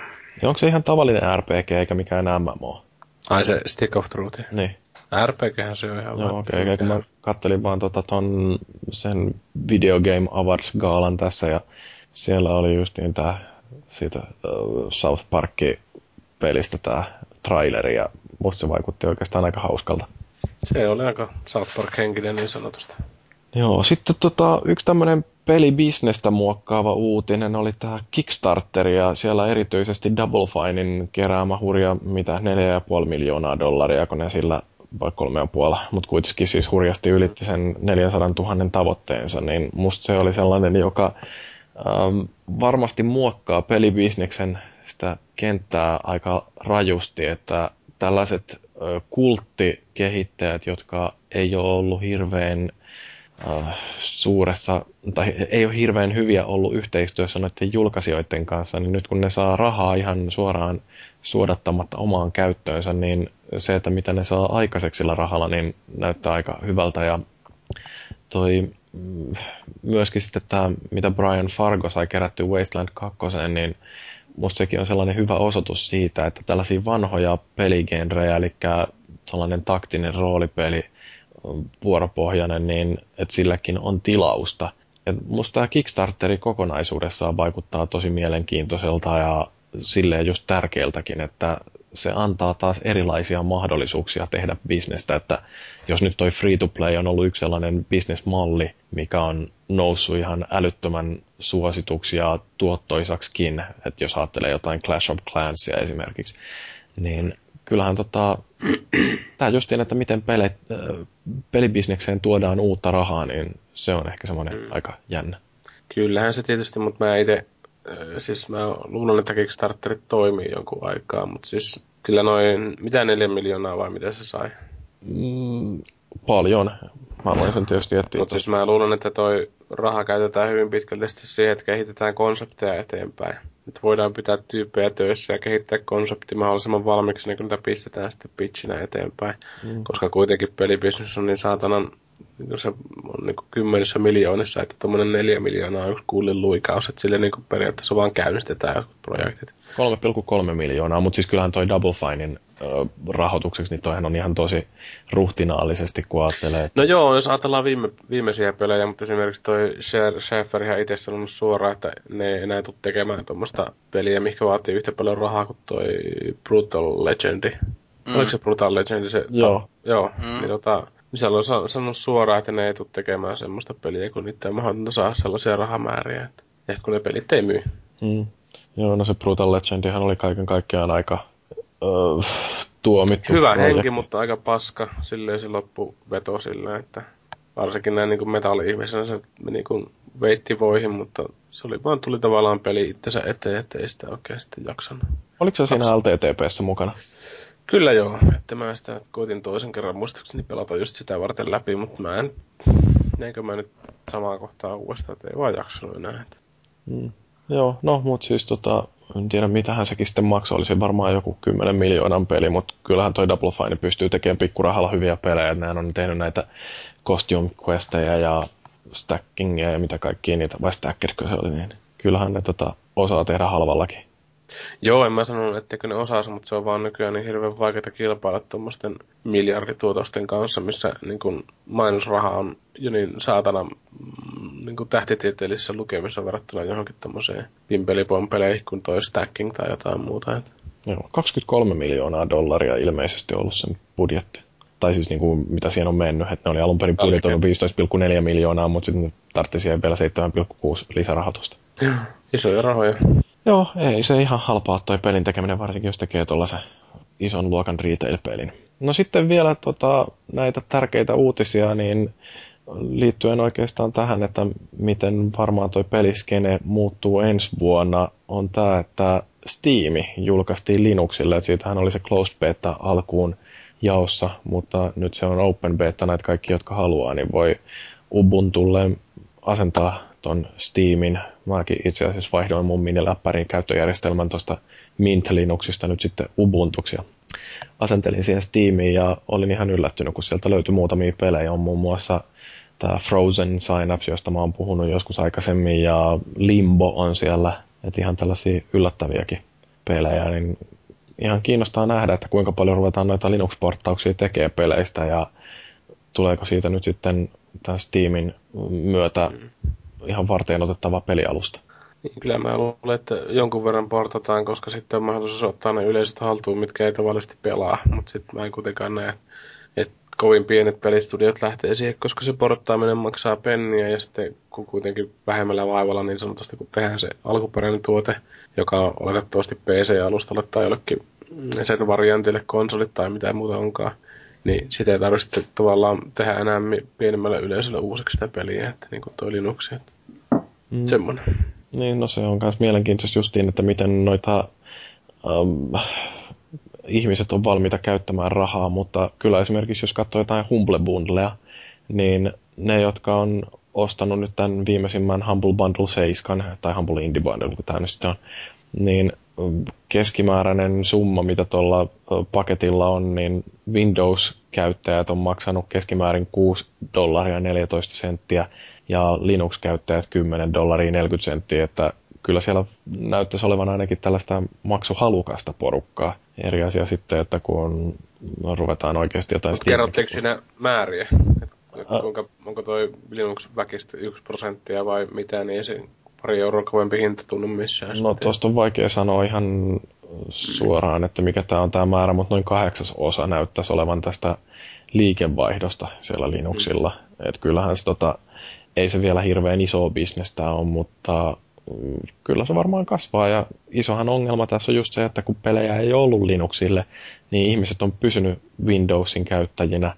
Mutta sitten jos yhtäkkiä tilanne muuttuukin niin, että Linuxille ilmestyy suurin osa niistä mielenkiintoisista peleistä, mitä on Windowsilla, niin kyllähän siinä ruvetaan miettimään, että kannattaako mun ostaa tuota Microsoftin käyttöjärjestelmää rahalla, kun mä saan ilmatteeksi Linuxin tuolta uh, mm. pinnoilta. Niin, mä itse vaan näin niin mustavalkoisesti vähän, vähän liikaa, että ne on niin erilaista ö, ihmiskastia Windows-pelaajat ja sitten Linux-kööri, että tota, en mä sano, etteikö Linux-miehetkin pelailisi, mutta kyllä niin kuin Linuxit pyörii jollain vuoden 2005 miniläppärillä tai muuta. Että mm. No ehkä ne sitten ostaa enemmän jotain sivilisationia tai muuta mm, tällaisia. Mm. Selkeästi rikkaampia ja viisaampia ihmisiä. Näin on. Ja sitten se oikeastaan, mikä tuossa on vielä tärkeämpää kuin pelkästään se, että saadaan Steam Linuxille, niin on tämä, että kun Gabe Newell on nyt ruvennut ihan avoimesti vihjailemaan siitä, että ensi vuonna saattaa tulla tehokonsoleille kilpailija jostain puun takaa, että tämä mahdollisesti Linuxilla varustettu jonkinlainen PC-paketti, joka siis toimii sitten jonkinlaisena ikään kuin konsolina että saadaan tämä kauan puhuttu Steamboxi, niin sehän voi olla yksi sellainen kanssa mm. jännittävä pelin avaus. Mä luulen, että jos siihen saa niin Steam-accountin kaikki pelit käyttöön ja tota, keippi vaikka soittelee jonnekin striimauspalveluihin, että joo, laitetaanpa tähän Netflixit ja Spotify PC, niin aika kova voittoja.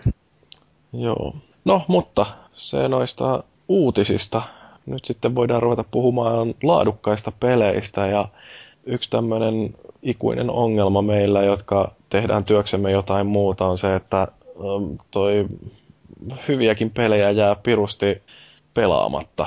Ja meillä kaikilla on varmaan sellaisia, mitkä harmittaa, että olisi pitänyt kerätä pelaamaan, mutta jotain on aina muuta tullut vastaan. Pitäisikö mun sanoa toi mun ensimmäinen tai yksi ainut tuosta listalta, koska noin kaikki muut pelit, mitä teillä on, niin ne on jäänyt multakin pelaamatta oikeastaan. Että. No sano sä toi sun pelis. Ee, no se on toi Darksiders 2, että kyllä mä sitä pelasin pitkät pätkät ja niin poispäin, mutta tota, se tuntuu jotenkin olevan, olevan vielä ainakin PCltä vielä silleen kesken, että mä tiesin, että sieltä tulee joku patchi jossain vaiheessa, mikä sitten korjaa näitä asioita viimeistään sitten näiden lisäosien myötä. Ja tota, itse asiassa tässä Steamin joulualennuksessa ostinkin näitä lisäosia ja tota, ostinko sen Season Passin samaan tietysti siitä. Mutta se on semmoinen peli, minkä mä kuitenkin aion pelata ja se tuntuu niin kuin laatuiselta peliltä kaikesta niin kuin yksioikoisuudestaan huolimatta. Että se pomppiminen oli täysin vähän niin kuin yhden tekevään mutta se taisteleminen oli kyllä kivaa ja hyvää. Ja tota, täytyy pelata jossain välissä, kun saa rahaa, kun on aikaa siihen. Että... No mitä Feilisleolla on varmaan tähän jotain sanottavaa? Uh, Älä nyt siis... vaan sano, että sä päästät tuon Darksiders 2 pelaamattomuuden nyt jotenkin meneen ohitte. Niin, no mä luotan siihen, että Mursu pelaa sitä jossakin vaiheessa sitten. Onhan mm. mä kuule tehnyt kunnia sille pelille, kun mä oon promonnut sitä videopätkillä vaikka mitään. Aina muistan joo, sama. S- joo, ja no, mussa, mulla vetos siinä Darksiders 2 se No justiinsa se visuaalinen ilme ja plus sitten tosiaan se, että kun, kun tota, niin kuin mä oon ennenkin sanonut, että musta on hienoa, että se perustuu tähän fantastisimpaan raamatun kirjaan, ilmestyskirjaan hyvin löyhästi kumminkin.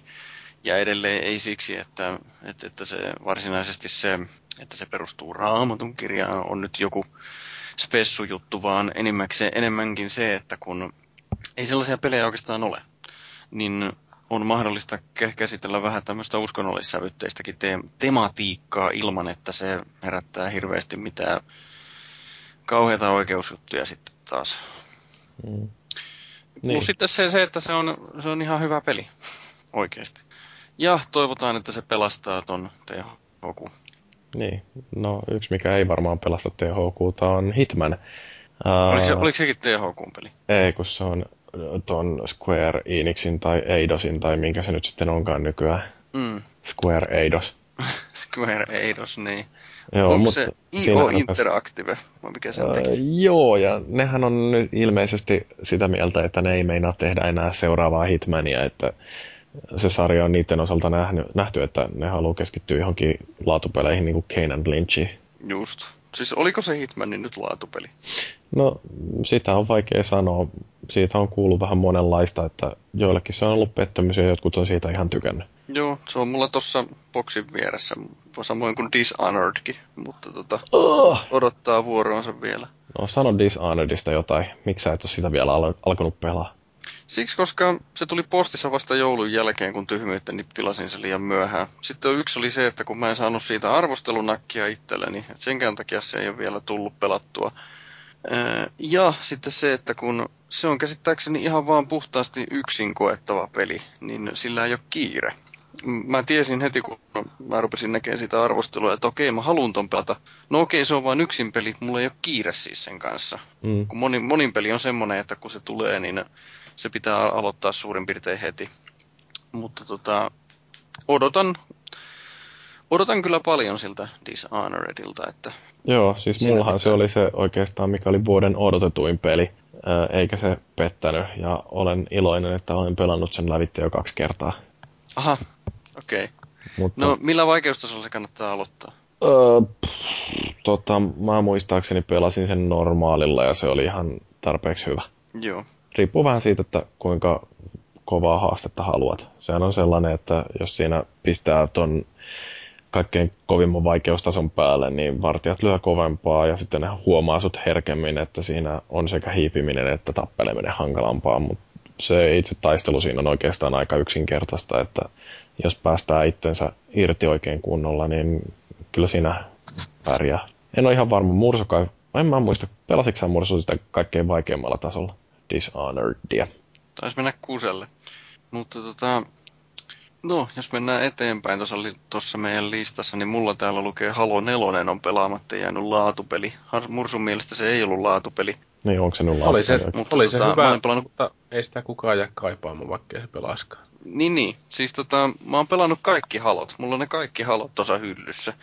Niin kyllä mä haluan sen nelosenkin pelata. Mä vaan en odota siltä mitään, ja mä en ole ikinä pärjännyt Halon, Halon monin pelissä, joten mun, eikä mua kiinnosta se Firefight, eli se Hordekaan siellä. Mä haluan vaan sen tarinan nähdä siitä, ja silleen, niin sen takia mä en ole pitänyt sen kanssa kiirettä. Sulla on kyllä hurja li- lista näitä pelejä, mitä on jäänyt pelaamatta. No, tai mitä sä haluaisit pelata? No tässä on tämä seuraava, eli Assassin's Creed 3, niin ihan sa- täysin sama perustelu. Mua ei kiinnosta se monin peli, mutta mulla on kaikki muutkin Assassin's Creedit tuossa hyllyssä, joten mä haluan sen kolmosenkin, joka on ihan hyväkin. Niin tota, mulla on nyt niin iso pino tuossa pelattavaa, niin mä pelaan ne nyt ensin ja sitten se on ehkä vähän halventunut se Assassin's Creed 3, niin kyllä sen aika tulee. Joo, musta se on oikeastaan sillä että mulla oli vähän haikea olo, kun se päättyi, koska se oli niin selkeästi semmoinen, että nyt tämä saaga on nähty ja ehkä tulee lisää Assassin's Creedia, mutta ne ei ole enää sitä samaa jatkumoa, niin mm. kyllä se oli ö, hyvä päätös hy, todella hienolle sarjalle. Ja suosittelen kyllä ehdottomasti, että ota sekin jossain vaiheessa, mutta pelaa ensin Dishonored. Joo, kyllä. Kyllä, kyllä. Transformers ensin, mutta sitten Dishonored vaikka. Ei kun anteeksi, Ghost Recon täytyy pelata ensin. Joo. Sitten tulee tuo ensimmäinen peli, mikä on mullakin sillä vielä odottamassa aloittamista ja joka on näistä eka sellainen, joka, jota mä oikeasti odotan, että kerkeisi aloittaa senkin pelaamisen. Eli? XCOM Enemy Unknown, eli tämä, onko se nyt sitten semmoinen ensimmäisen persoonan XCOMin vissiin? Mä oon kuullut vähän No itse asiassa mä en ihan hirveästi tiedä siitä XCOMista. Mä en ole edes ottanut niin hirveästi selvää, koska heti kun mä kuulin siitä, että minkälainen se on, ja sitten se sai hyvät arvostelut, niin taas kerran, se on käsittääkseni semmoinen, että siinä ei ole monin peliä, tai jos on, niin se ei mua kiinnosta. Että sitten kun mä kerkeen. Niin on siinä no, ilmeisesti monin pelikin, mutta siis no, tämähän se on... saa imeä omaansa. tämähän on tota, siis vuoropohjainen taktiikkapeli. No niin, just.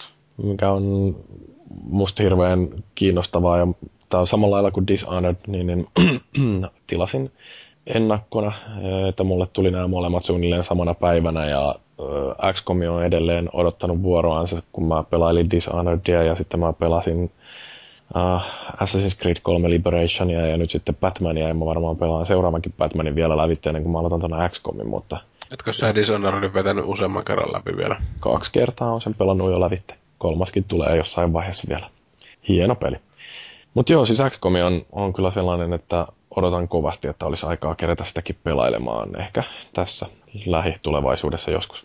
Sitten yksi tämmöinen, mikä varmaan aika monelle tuli puun takaa ja mikä on mulla nyt kokonaan hankkimatta ja pelaamatta, niin Walking Dead, joka valittiin tosiaan siellä VGA-gaalassa vuoden parhaaksi peliksi, niin tota, siitä on paljon lukenut hyvää ja siinä todennäköisesti on justiin se, mikä muhun yleensä noissa hyvissä peleissä vetoo, eli tarina ja tarinan kerronta, niin on sellainen, mikä toimii. Ja sitten siellä joudutaan tekemään jotain rankkoja ratkaisujakin pelaamisen ohessa, niin mua kiinnostaa ajatus. On se kuulemma ihan pelottavakin ja kaikkea, mikä ei sitä taas toisaalta kiinnosta niin hirveästi, mutta kyllä toi on sellainen peli, mikä täytyy jossain vaiheessa hankkia sehän on nyt ollut Steamissa jo puoleen hintaa ja nyt se oli Xbox Livessä puoleen hintaa, niin ehkä se seuraavaksi tulee Pleikka kolmoselle puoleen hintaa. Joo, mä sen tuosta Steamin alennuksesta ostin. Tosiaan, kun puhutaan sitä, että milloin sitä aikaa löytää näihin peleihin, niin katselin just, että 46 joulualennus peliä, että missä helvetin välissä niitä pelaa ensimmäistäkään. Joo, tää on tää ikuinen ongelma. Mäkin tässä justiin investoin tonne niin kuin Spec Ops The Lineen ostin tuolta, ja kun se lähti kympillä, ja sitten toi Witcher 2. No joo, sitten tota, vielä yksi tämmöinen laatupeli, mikä mulla odottaa kovalevyllä, kun se oli bundlena Journey, ja sitten oli tämä Unfinished Swan, niin tämä Journey varsinkin, eli Journey, niin kuin Valuikin sitä sanoo, niin se, tota, se kiinnostaa ihan, että, että minkälainen se on, kun sitä rupeaa pelaamaan. Että siinä ilmeisesti on onnistuttu tekemään jotain taas vähän eri lailla kuin mitä kukaan on aikaisemmin tehnyt. Ja kokemuksena se on todella hieno, mistä kertoo sekin, että VGA Galassa sekin oli ehdolla vuoden parhaaksi peliksi, vaikka kyseessä on kuitenkin tällainen halpa indie-peli. Niin, mutta... Siin, siinäkö ne oli ne pelaamatta jään, jääneet pelit, tämän Pile of Shame? Mm, tavallaan. No varmaan etu ensimmäinen pino, että kyllä niitä on niin helvetisti niitä kaikkia pelaamattomia, että Joo. Täytyisi vaan löytää se tila, että tota, on noita Mitähän mulla olisi? Siis mulla on ihan törkeä pino, just se kattelin toi Mark of the Ninja ja Deadlight ja Hotline Miami ja ö, FTL ja Max Payne 3 ja Sleeping Dogs ja... Ai niin, Max Payne 3, sehän on yksi kanssa sellainen peli, mitä, mistä monet on tykännyt ja joka on pelannut. Ei sun sitä tarvitse pelata. Legend of Grimrock ja sitten Endless Space ja... Joo, joo, että backlogia riittää. No mutta sitten ei lopu. Hei, Fellu, selitäs tää seuraava vuoden tärkein peli. Mitä sä sillä tarkoitit? No, vuoden tärkein peli. Siis tota, jollakin tavalla tärkein peli, että onko se itselle tärkein peli tai jollekin pelifirmalle ehkä tärkein peli nimenomaan, että jos se peli menestyy, niin firma, firma tota, pelastuu hornantuutista tai, tai tota, millä tavalla se on niin kuin tärkeää, on, onko se onko se niin kuin elvyttänyt jonkun kulahtaneen pelisarjan uuteen loistoon tai jo, jollakin tavalla niin kuin tärkein. Esimerkiksi Call of Duty Black Ops 2 saattaa ehkä olla taloudellisesti niin kuin tärkein julkaisu, mutta tota, ei se nyt minulle esimerkiksi ole millään lailla tärkeä. Mm. Paitsi ehkä siinä mielessä, e, että sen pelin tai pelisarjan vaikutukset näkyy sitten niissä peleissä, joita minä pelaan. Et siinä mielessä se vaikuttaa tietysti minuunkin. Ja minun valintani tärkeimmäksi peliksi on sitten Darksiders 2, koska mä ha- haluan, että toi THQ ei nyt ihan, ihan täysin vielä heitä tuota häränpyllyä, ainakaan ennemmin kuin se on saanut hyville, hyvin käsiin myytyä ne pelisarjansa. Mähän, mähän pelasin ja arvostelin Darksiders 2 pleikkarille, ja sitten mä ihan menin kauppaan ja ladoin taalaa tiski ja ostin sen vielä Xboxille. Että paljon on nyt rahoitettu sitten THQ-konkurssipesä. Niin, niinpä. Joo, no mitä? Muursu, sulla on tuollainen vähän vähemmän konsolipelaajille tuttu. Mm, joo, mutta sitäkin useammin meikäläisen lärvistä lentänyt Guild Wars 2, että se on niin monella tapaa niin, jär, niin kuin tärkeä peli tolle MMO-rintamalle PC-puolella, että ensinnäkin se teki sitä niin pelaamisesta taas miellyttävää ja sitten se, että se konsepti on se, että se on tosiaan buy to play, eli sä maksat sen pelin kerran ja siinä saat sitten pelata niin paljon kuin jaksat, kunnes tulee sitten seuraava lisääri. Että, että tota, ensi vuonna varmaan jossain vaiheessa. Mutta jotenkin se, että se tekee vaan niin paljon asioita oikein, että nämä Warhammerit ja nämä muut yritti kauheasti tehdä tämmöistä niin kuin dynaamisia eventtejä. Eli kun suurin ongelma noissa peleissä on yleensä ollut se, että noi questit, mitä sä teet, ne on sillä tapaa suljettuja suhun tai sun ryhmään. Eli se tarkoittaa sitä, että jos maailmassa on joku yksi saatana vasenkätinen orava, mikä sun pitää löytää sitä metästä, ja jos sä niin löydät sen ja otat sen niin naps, niin ne kymmenen muuta jätkää ja ryhmäläistä, ketkä niin kuin tekee samaa questia, niin ne ei välttämättä saa sitä oravaa niin kuin samalla sekunnilla. Sitten tulee semmoista turhaa niin kuin, pidennystä, niin pitää odottaa, että se orava niin spawnaa sinne maailmaan uudestaan löydettäväksi. Tai sitten jos on questi, missä pitää lahata jotain perskätisiä marsuja, niin ne odottaa, että ne uudestaan syntyy ne marsut sinne maailmaan. Mutta toi Guild Wars ratkaisi se asia sillä tavalla, että niin semmoisia pieniä sektoreita tai alueita, missä on niin semmoinen sydän kartalla, ja sä voit tehdä niin kuin miljoonaa eri asiaa, kunhan vaan jotain touhua, että siellä niin sun ei tarvitse olla groupissa kenenkään kanssa, vaan metsinne ja teet jotain. Ne voi olla niin kuin ihan mitä tahansa niin kuin ne asiat, että ne voi olla yksi niin kuin suoraviimasta tappamista, että siellä on jotain hemmetin salametsästä ja jotain marjoja tunkemassa omiin niissä tai jotain muuta. Tai sitten se voi olla vaan, että sä keräät jotain hemmetin kukkia jostain, mitkä rehottaa jossain perisessä. Että siinä niin, niin paljon asioita voi tehdä ja sä kuitenkin puhallat yhteen hiileen molemmissa tapauksessa.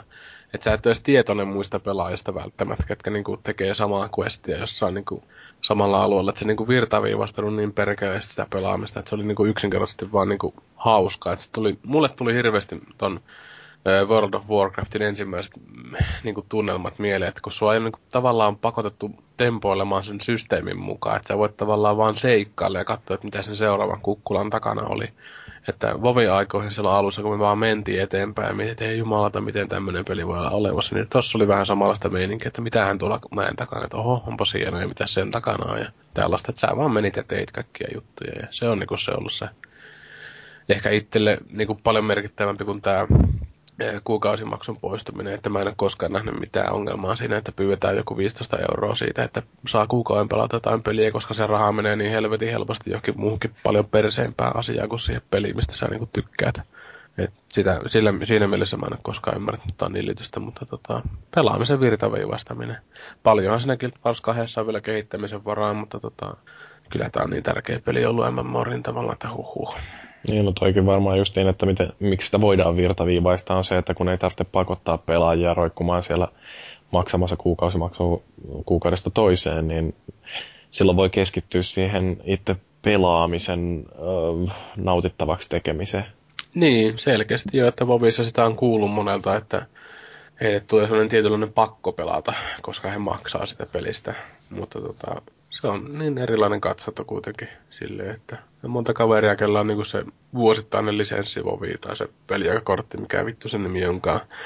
Niin ei ne välttämättä lokkaa edes kerran kuukauteen katsomaan mitään niin mm. peliä. Et se on niin paljon kiinni siitä, että mitenkä, minkälainen pelaaja on silleen. Tai tyhmä tietysti maksaa sitä, mutta silloin kun tekee mieli joskus pelata, niin silloin se on ainakin pelattavissa se peli, että tuossa Guild Warsissa, että siihen pääsee aina ja tekemistä on aina. Että itse just lokkailut tuossa niinku pari kertaa tässä viikon parin sisällä, mutta tauko on ollut niinku kuukauspari.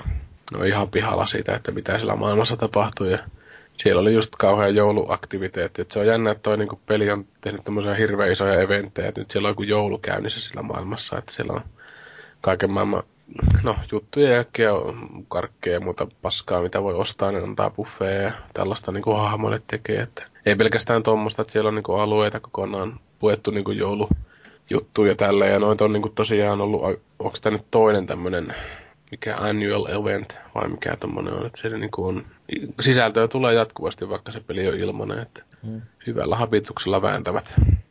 Joo. No, mulla vuoden tärkein peli on tämä XCOM, josta äsken puhuttiin vähän sen, ja ihan yksinkertaisesti siitä syystä, että tämä peli äh, on tällä hetkellä jotenkin niin kyllästetty noilla ensimmäisen persoonan räiskintäpeleillä, et se, että joku uskaltaa tehdä tällaisen vuoropohjaisen taktiikkapelin, jossa rakennetaan niille samoille hyville elementeille, mille se XCOM silloin aikoinaan perustu ja samoihin aikoihin ilmestynyt Jack Dalliance, että on tällaisia uh, ihan niin kuin nimettyjä hahmoja, joita ohjataan siinä taistelussa ja joiden kohtalosta rupeaa tavallaan välittämään jo ihan senkin takia, että ne tyypit kerää kokemusta ja niistä tulee parempia ja sitten yhtäkkiä, jos siellä joku tällainen useamman taistelun veteraani heittää veivinsä, niin sehän ei ole kiva ja sitten mennään painamaan reload-nappia, paitsi että XCOMista on vielä tehty nykypelaajalle käsittämättömästi ihan rehellisen vaikea peli. Et siellä on tämä classic moodi vai mikä se nyt olikaan old school, jossa armottomasti tapahtuu niin, että jos sulta se yksi niistä tärkeistä hahmoista menee ja kuolee, niin se sitten pysyy kuolleena. Ja tuostahan on paljon puhuttukin tällaisesta permadeathista, eli mm, siitä kuolleista ei nousta sitten uudestaan henkiin, mikä tekee pelaamisesta tosi haastavaa, mutta ei kuitenkaan sillä tavalla, että se olisi turhauttavaa. Että se peli on niin jotenkin nautittava ja siellä on justiin tätä tällaista yksi vuoro vielä ilmiötä havaittavissa. Et se, että nähdään tällainen melkein 20 vuotta vanha peli-idea, joka ö, tuodaan kuitenkin nykypäivään sillä että mietitään, että miten pelistä voidaan tehdä virtaviivaisempi sillä että se uppoo nykyaikaiseenkin pelaajaan. Et jätetään sieltä se sellainen turha mikromanageeraus pois, mutta pidetään kuitenkin ne jutut, mitkä silloin aikoinaan toimii ihan pirun hyvin.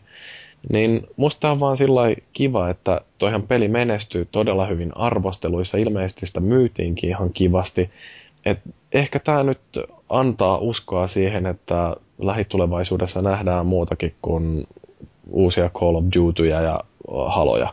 Et mun mielestä niin kun siinä mielessä justiin XCOM on tosi tärkeä peli, että se palauttaa meille pitkän linjan peliveteraaneille uskoa siihen, että maailmassa voidaan nähdä vielä jotain hyviä vanhoja ideoitakin uudistettuina. Mutta tästä ehkä päästään sitten tähän parhaaseen pelikokemukseen, eli oikeastaan paras peli. Niin Mursu, kerro sinä nyt sitten, kun et ole käsikirjoituksen kirjoittanut, että mikä sun mielestä oli vuoden paras peli? no niitä on niin helvetisti pelaamatta, niin jos mä sanon jotain, niin joku älähtää jossain, ja en sano, etteikö olisi sitten myöhemmin, kun pelaan tämän älähdyspelin, niin ole samaa mieltä, mutta Kyllä toi Guild Wars 2 on semmonen, että tota, sitä on jotenkin niin helvetin vaikea ylittää. Että se tarjoaa niin monella rintamalla. Että se ei pelkästään tarjoa niinku sitä... Tai se tarko, tarjoaa niinku sellainen hemmetin MMO-kokemuksen, mikä on pelkästään... Niinku, tai semmoinen maksimaalinen ja kooppi on aina kaikessa parasta. Se tekee paskastakin hyvää, mutta sitten kun on niinku hyvääkin peli, niin jo entuudestaan, niin se tekee vielä parempaa siitä. Ja tietysti edellyttää, että löytää hyvän peliporukka. Että mm. Se oli se mulle semmoinen pelivuoden hetki, että niin paljon pettymyksiä, mutta sitten toisaalta en ollut itse tuossa Guild Wars 1 oikein mukana, että mä en tuosta kakkosenkaan PvP meiningistä niin kauheasti ole välittänyt, vaikka voin mä yhden videon sinne johonkin podcastiketjuun taas pistää jonkun pienen www, eli World vs. World hetkestä. Mutta tota, toi kakkonen oli ihan kiva, että, tai loistava, sanotaanko näin. Mm. No, Fellu. No mulla oli muutama vaihtoehto, mutta tota, y- yksi mikä taisteli kovasti oli Mass Effect 3, mutta ei se sitten lopulta ihan pystynyt niin hyväksi kuin mä olisin halunnut, mutta, mutta se mikä pystyi hyväksi oli tota, tämä konsolille tullut The Witcher 2. Ja se oli siinäkin mielessä eri, erikoinen pelikokemus, että kun oli paljon kuullut siitä hypeä jo valmiiksi, se oli jatkoosa jo itsessään, koska se on PCllä se eka.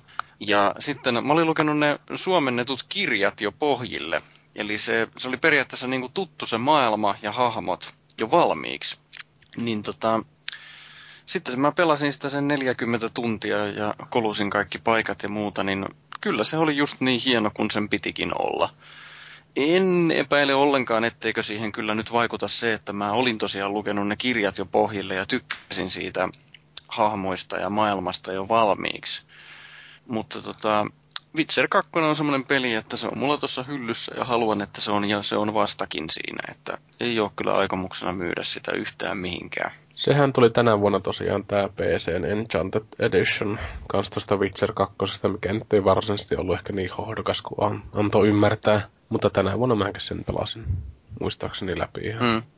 Mutta ihan fantastinen peli, että se oli äärettömän vaikea alussa, mistä mä dikkasin ihan perkeleesti, kun sitä asetta ja muuta kamaa ei vaan tullut. Ja sitten mietit, että näilläkö mä sitten joudun taistelemaan hieno juttu. Ja sitten siinä oltiinkin pian siinä vaiheessa, että sulle tippuu kolme kertaa samaa mega loikärmeen lärssimiekkaa, että siinä sitten oltiin, että jaha, tämä meni perinteeseen, mutta hyvä peli se silti oli, vaikka tavaraa tuli niin vitusti. Mm. No, Fellu, sä et osannut kuitenkaan puristaa yhteen vaan tota sun valintaa, että...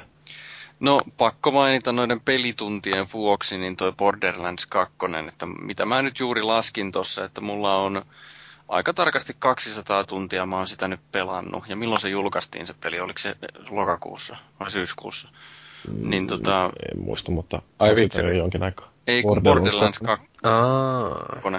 Niin, tota, niin sitä on väännetty kaikessa, vaikka se nyt loppujen lopuksi on itseään toistava ja muuta, mutta joku siinä vaan on ollut, se on varmaankin ollut se hyvä seura, jossa niin kuin aina, aina pelaa sitä ja se on kiva. Ja sitten kun niitä aseita tulee niin kerpeleesti, siis koko aikaa jotain uutta käy, käytössä justiinsa, niin että Kyllä mäkin olen sitä sanonut, että siinä on helvetin hyvää designia, että ne aseet on mielenkiintoisia ja hauskan näköisiä steampunkin hässäkkävekkuleita. Ja siis tosiaan kaveritten kanssa tämän kanssa pelattu, niin 8 tunt- 18 tuntia näyttää tuo mittari. Että ei, ei sekään nyt ihan vähän kuitenkaan ole, että tota, pääsee siis sisälle, mutta siis se ei vaan meikäläisen klikannut. Mutta mitäpä siitä se enempää. Mm. No, mun vuoden pelini on Dishonored yllättäen. Siis paras pelikokemus, että vaikka mä joulukalenterissa sanoinkin PlayStation Plus, niin kyllä Dishonored on... Yli Assassin's Creedin. Öö, selkeästi, koska toi on jotenkin onnistunut tekemään, öö, tai on sellainen peli, jota voi aidosti pelata useammalla eri tavalla, että yleensähän kun sanotaan, että, että jos on useita eri ratkaisuja, niin sitten se helposti menee kuitenkin siihen, että äh, on niin kuin se oikea tapa ja sitten on vaihtoehtoisia tapoja, niin tässä Dishonoredissa niin siinä ihan oikeasti pystyy todella paljon, siis kattavasti kiertämään sitä kenttää ja etsimään sieltä sellaisia piilotettuja salaisuuksia, jotka ei välttämättä sellaisella suoraviivaisemmalla pelaamisella löydy. Että oikein rohkeasti on kyllä toi Arkein tehnyt sellaista sisältöä sinne peliin, jota kaikki ei välttämättä koskaan näe.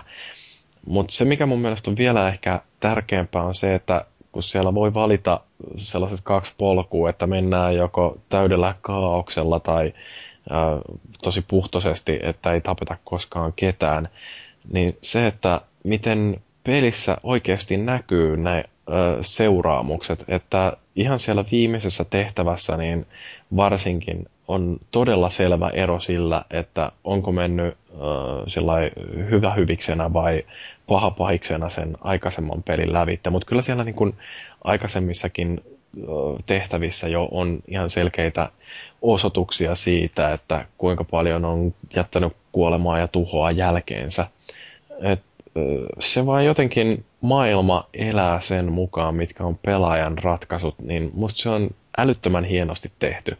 Et, et se ei palkitse siitä, että toimii jollain tietyllä tavalla, tai että siinä ei tämä hahmokaan kehity, siis Korvo, se ei kehity sen mukaan, että mitä siinä pelissä tehdään, vaan tämä kykyjen kehittyminen on riippumatonta siitä omasta toiminnasta, mutta se niin kun, tämä niin kun, toiminnan vaikutukset, niin ne näkyy siinä pelin sisällä.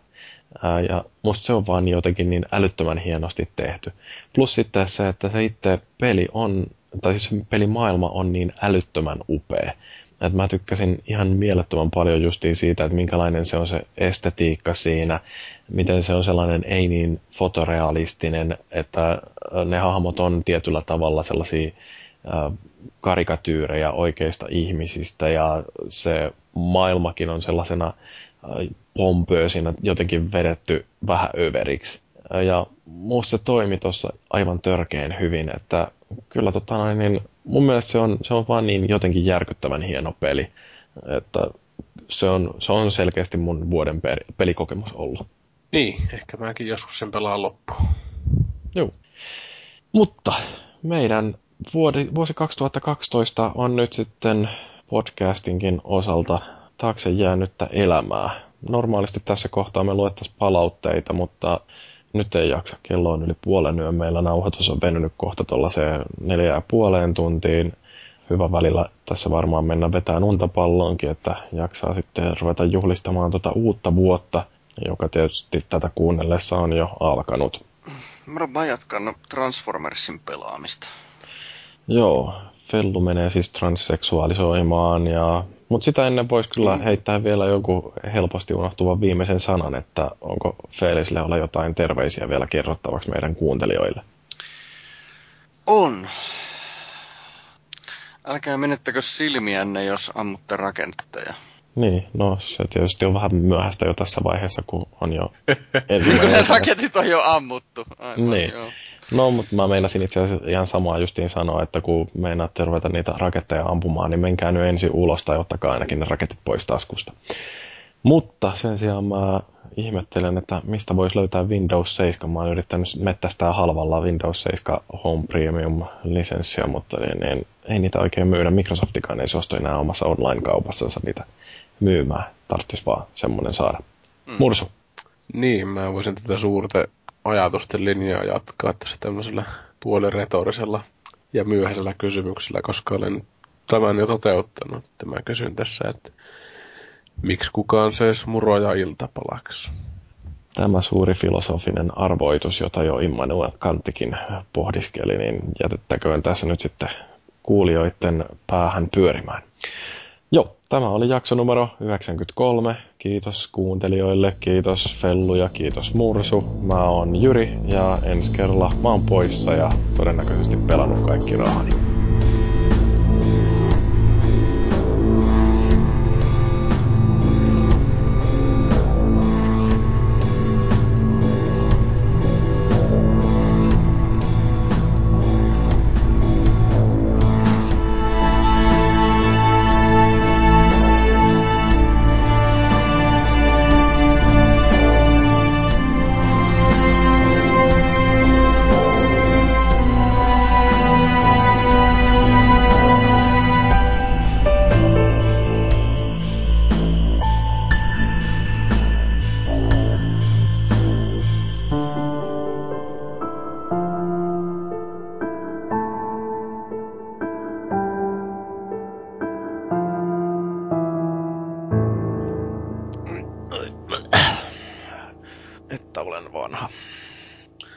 Ajattelin, että sulta pääsi tommonen ääni sen takia, kun sä olit syönyt Angry Birds karkkeja niin kuin minä.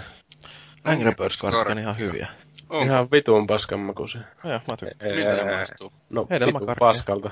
Paskalta. Jaa, no niin. Hyvä, jos tykkää paskasta. Niin, paskalta, mikä on tullut vitusta. Niin, vuoden tärkein uutinen, noin biovaren perustajat lähti lätkiin. Toi muuten olisi kyllä aika, aika lähellä vuoden tärkeintä uutista. Kyllä. Mutta olihan ne selkeästi jo niinku sen fuusionsa kanssa menettäneet niinku sen hyvän biovaren, että ei sitä ollut pitkään aikaa. Tuli vaan niitä Revenge of the Shit Mountain pelejä sieltä. Dragons, mikä vitun... Mikä se. Niin. Kyllä se ensimmäinen oli ihan ok, että mä jonkun aikaa sitä pelasin, mutta ei jumalauta ei sitä jaksanut. Dragon Agein ongelma on semmoinen tietynlainen persoonattomuus. No joo, ja sitten se, yrit, se oli vähän niinku sellainen joku Baldur's Gatein taustapierro, että se niinku yritti sillä mehustella sillä Baldur's Gatella, mutta kun ei se ollut oikein pelattava peli nykyään se Baldur's Gate niiden kaikkien niinku tuhannen miekan hallinnan kanssa, että ei sitä saatana jaksa sitä valikojen runkkausta siinä. että Spec Ops, mikä ostiks? Mä ostin jonkun justiinsa. Tuli se Dubaihin sijoittua jossain hieka, hieka. Ah, Spec Ops, Spec Ops The Line. Mä ostin just tommosen alennuksesta. Niin mäkin. Onko se se? Oh. Joo. Mä ostin ihan sen takia, kun joku itki tuolla arvaa. neokauppissa, että "Ää, minä olen muuttunut mies, minulla ei enää kiveksiä ja saa miettiä, mikä on ton pelin vika jotenkin, että täytyy sitten ottaa ja todeta, että joo, ei sulla ole. Mä oon huomannut semmoisen ainakin, että kun katsoo vuoden, para, vuoden pelijuttuja ja palkintoja, niin jos on pelannut kaikki ne pelit, mitä siellä tota, palkitaan, niin silloin suurin piirtein on pysynyt niin kuin pelikulttuurin aallonharjalla. Minä haluan kysy- pysyä vain juuritasolla. Minä en aallonharjalle halua liian ylhäällä ja pian homot yltävät. Ja tänään uutisissa pylly. Pää, perseen varpaat. S, S, S, S, S. Oletko sinäkin seksurikollinen?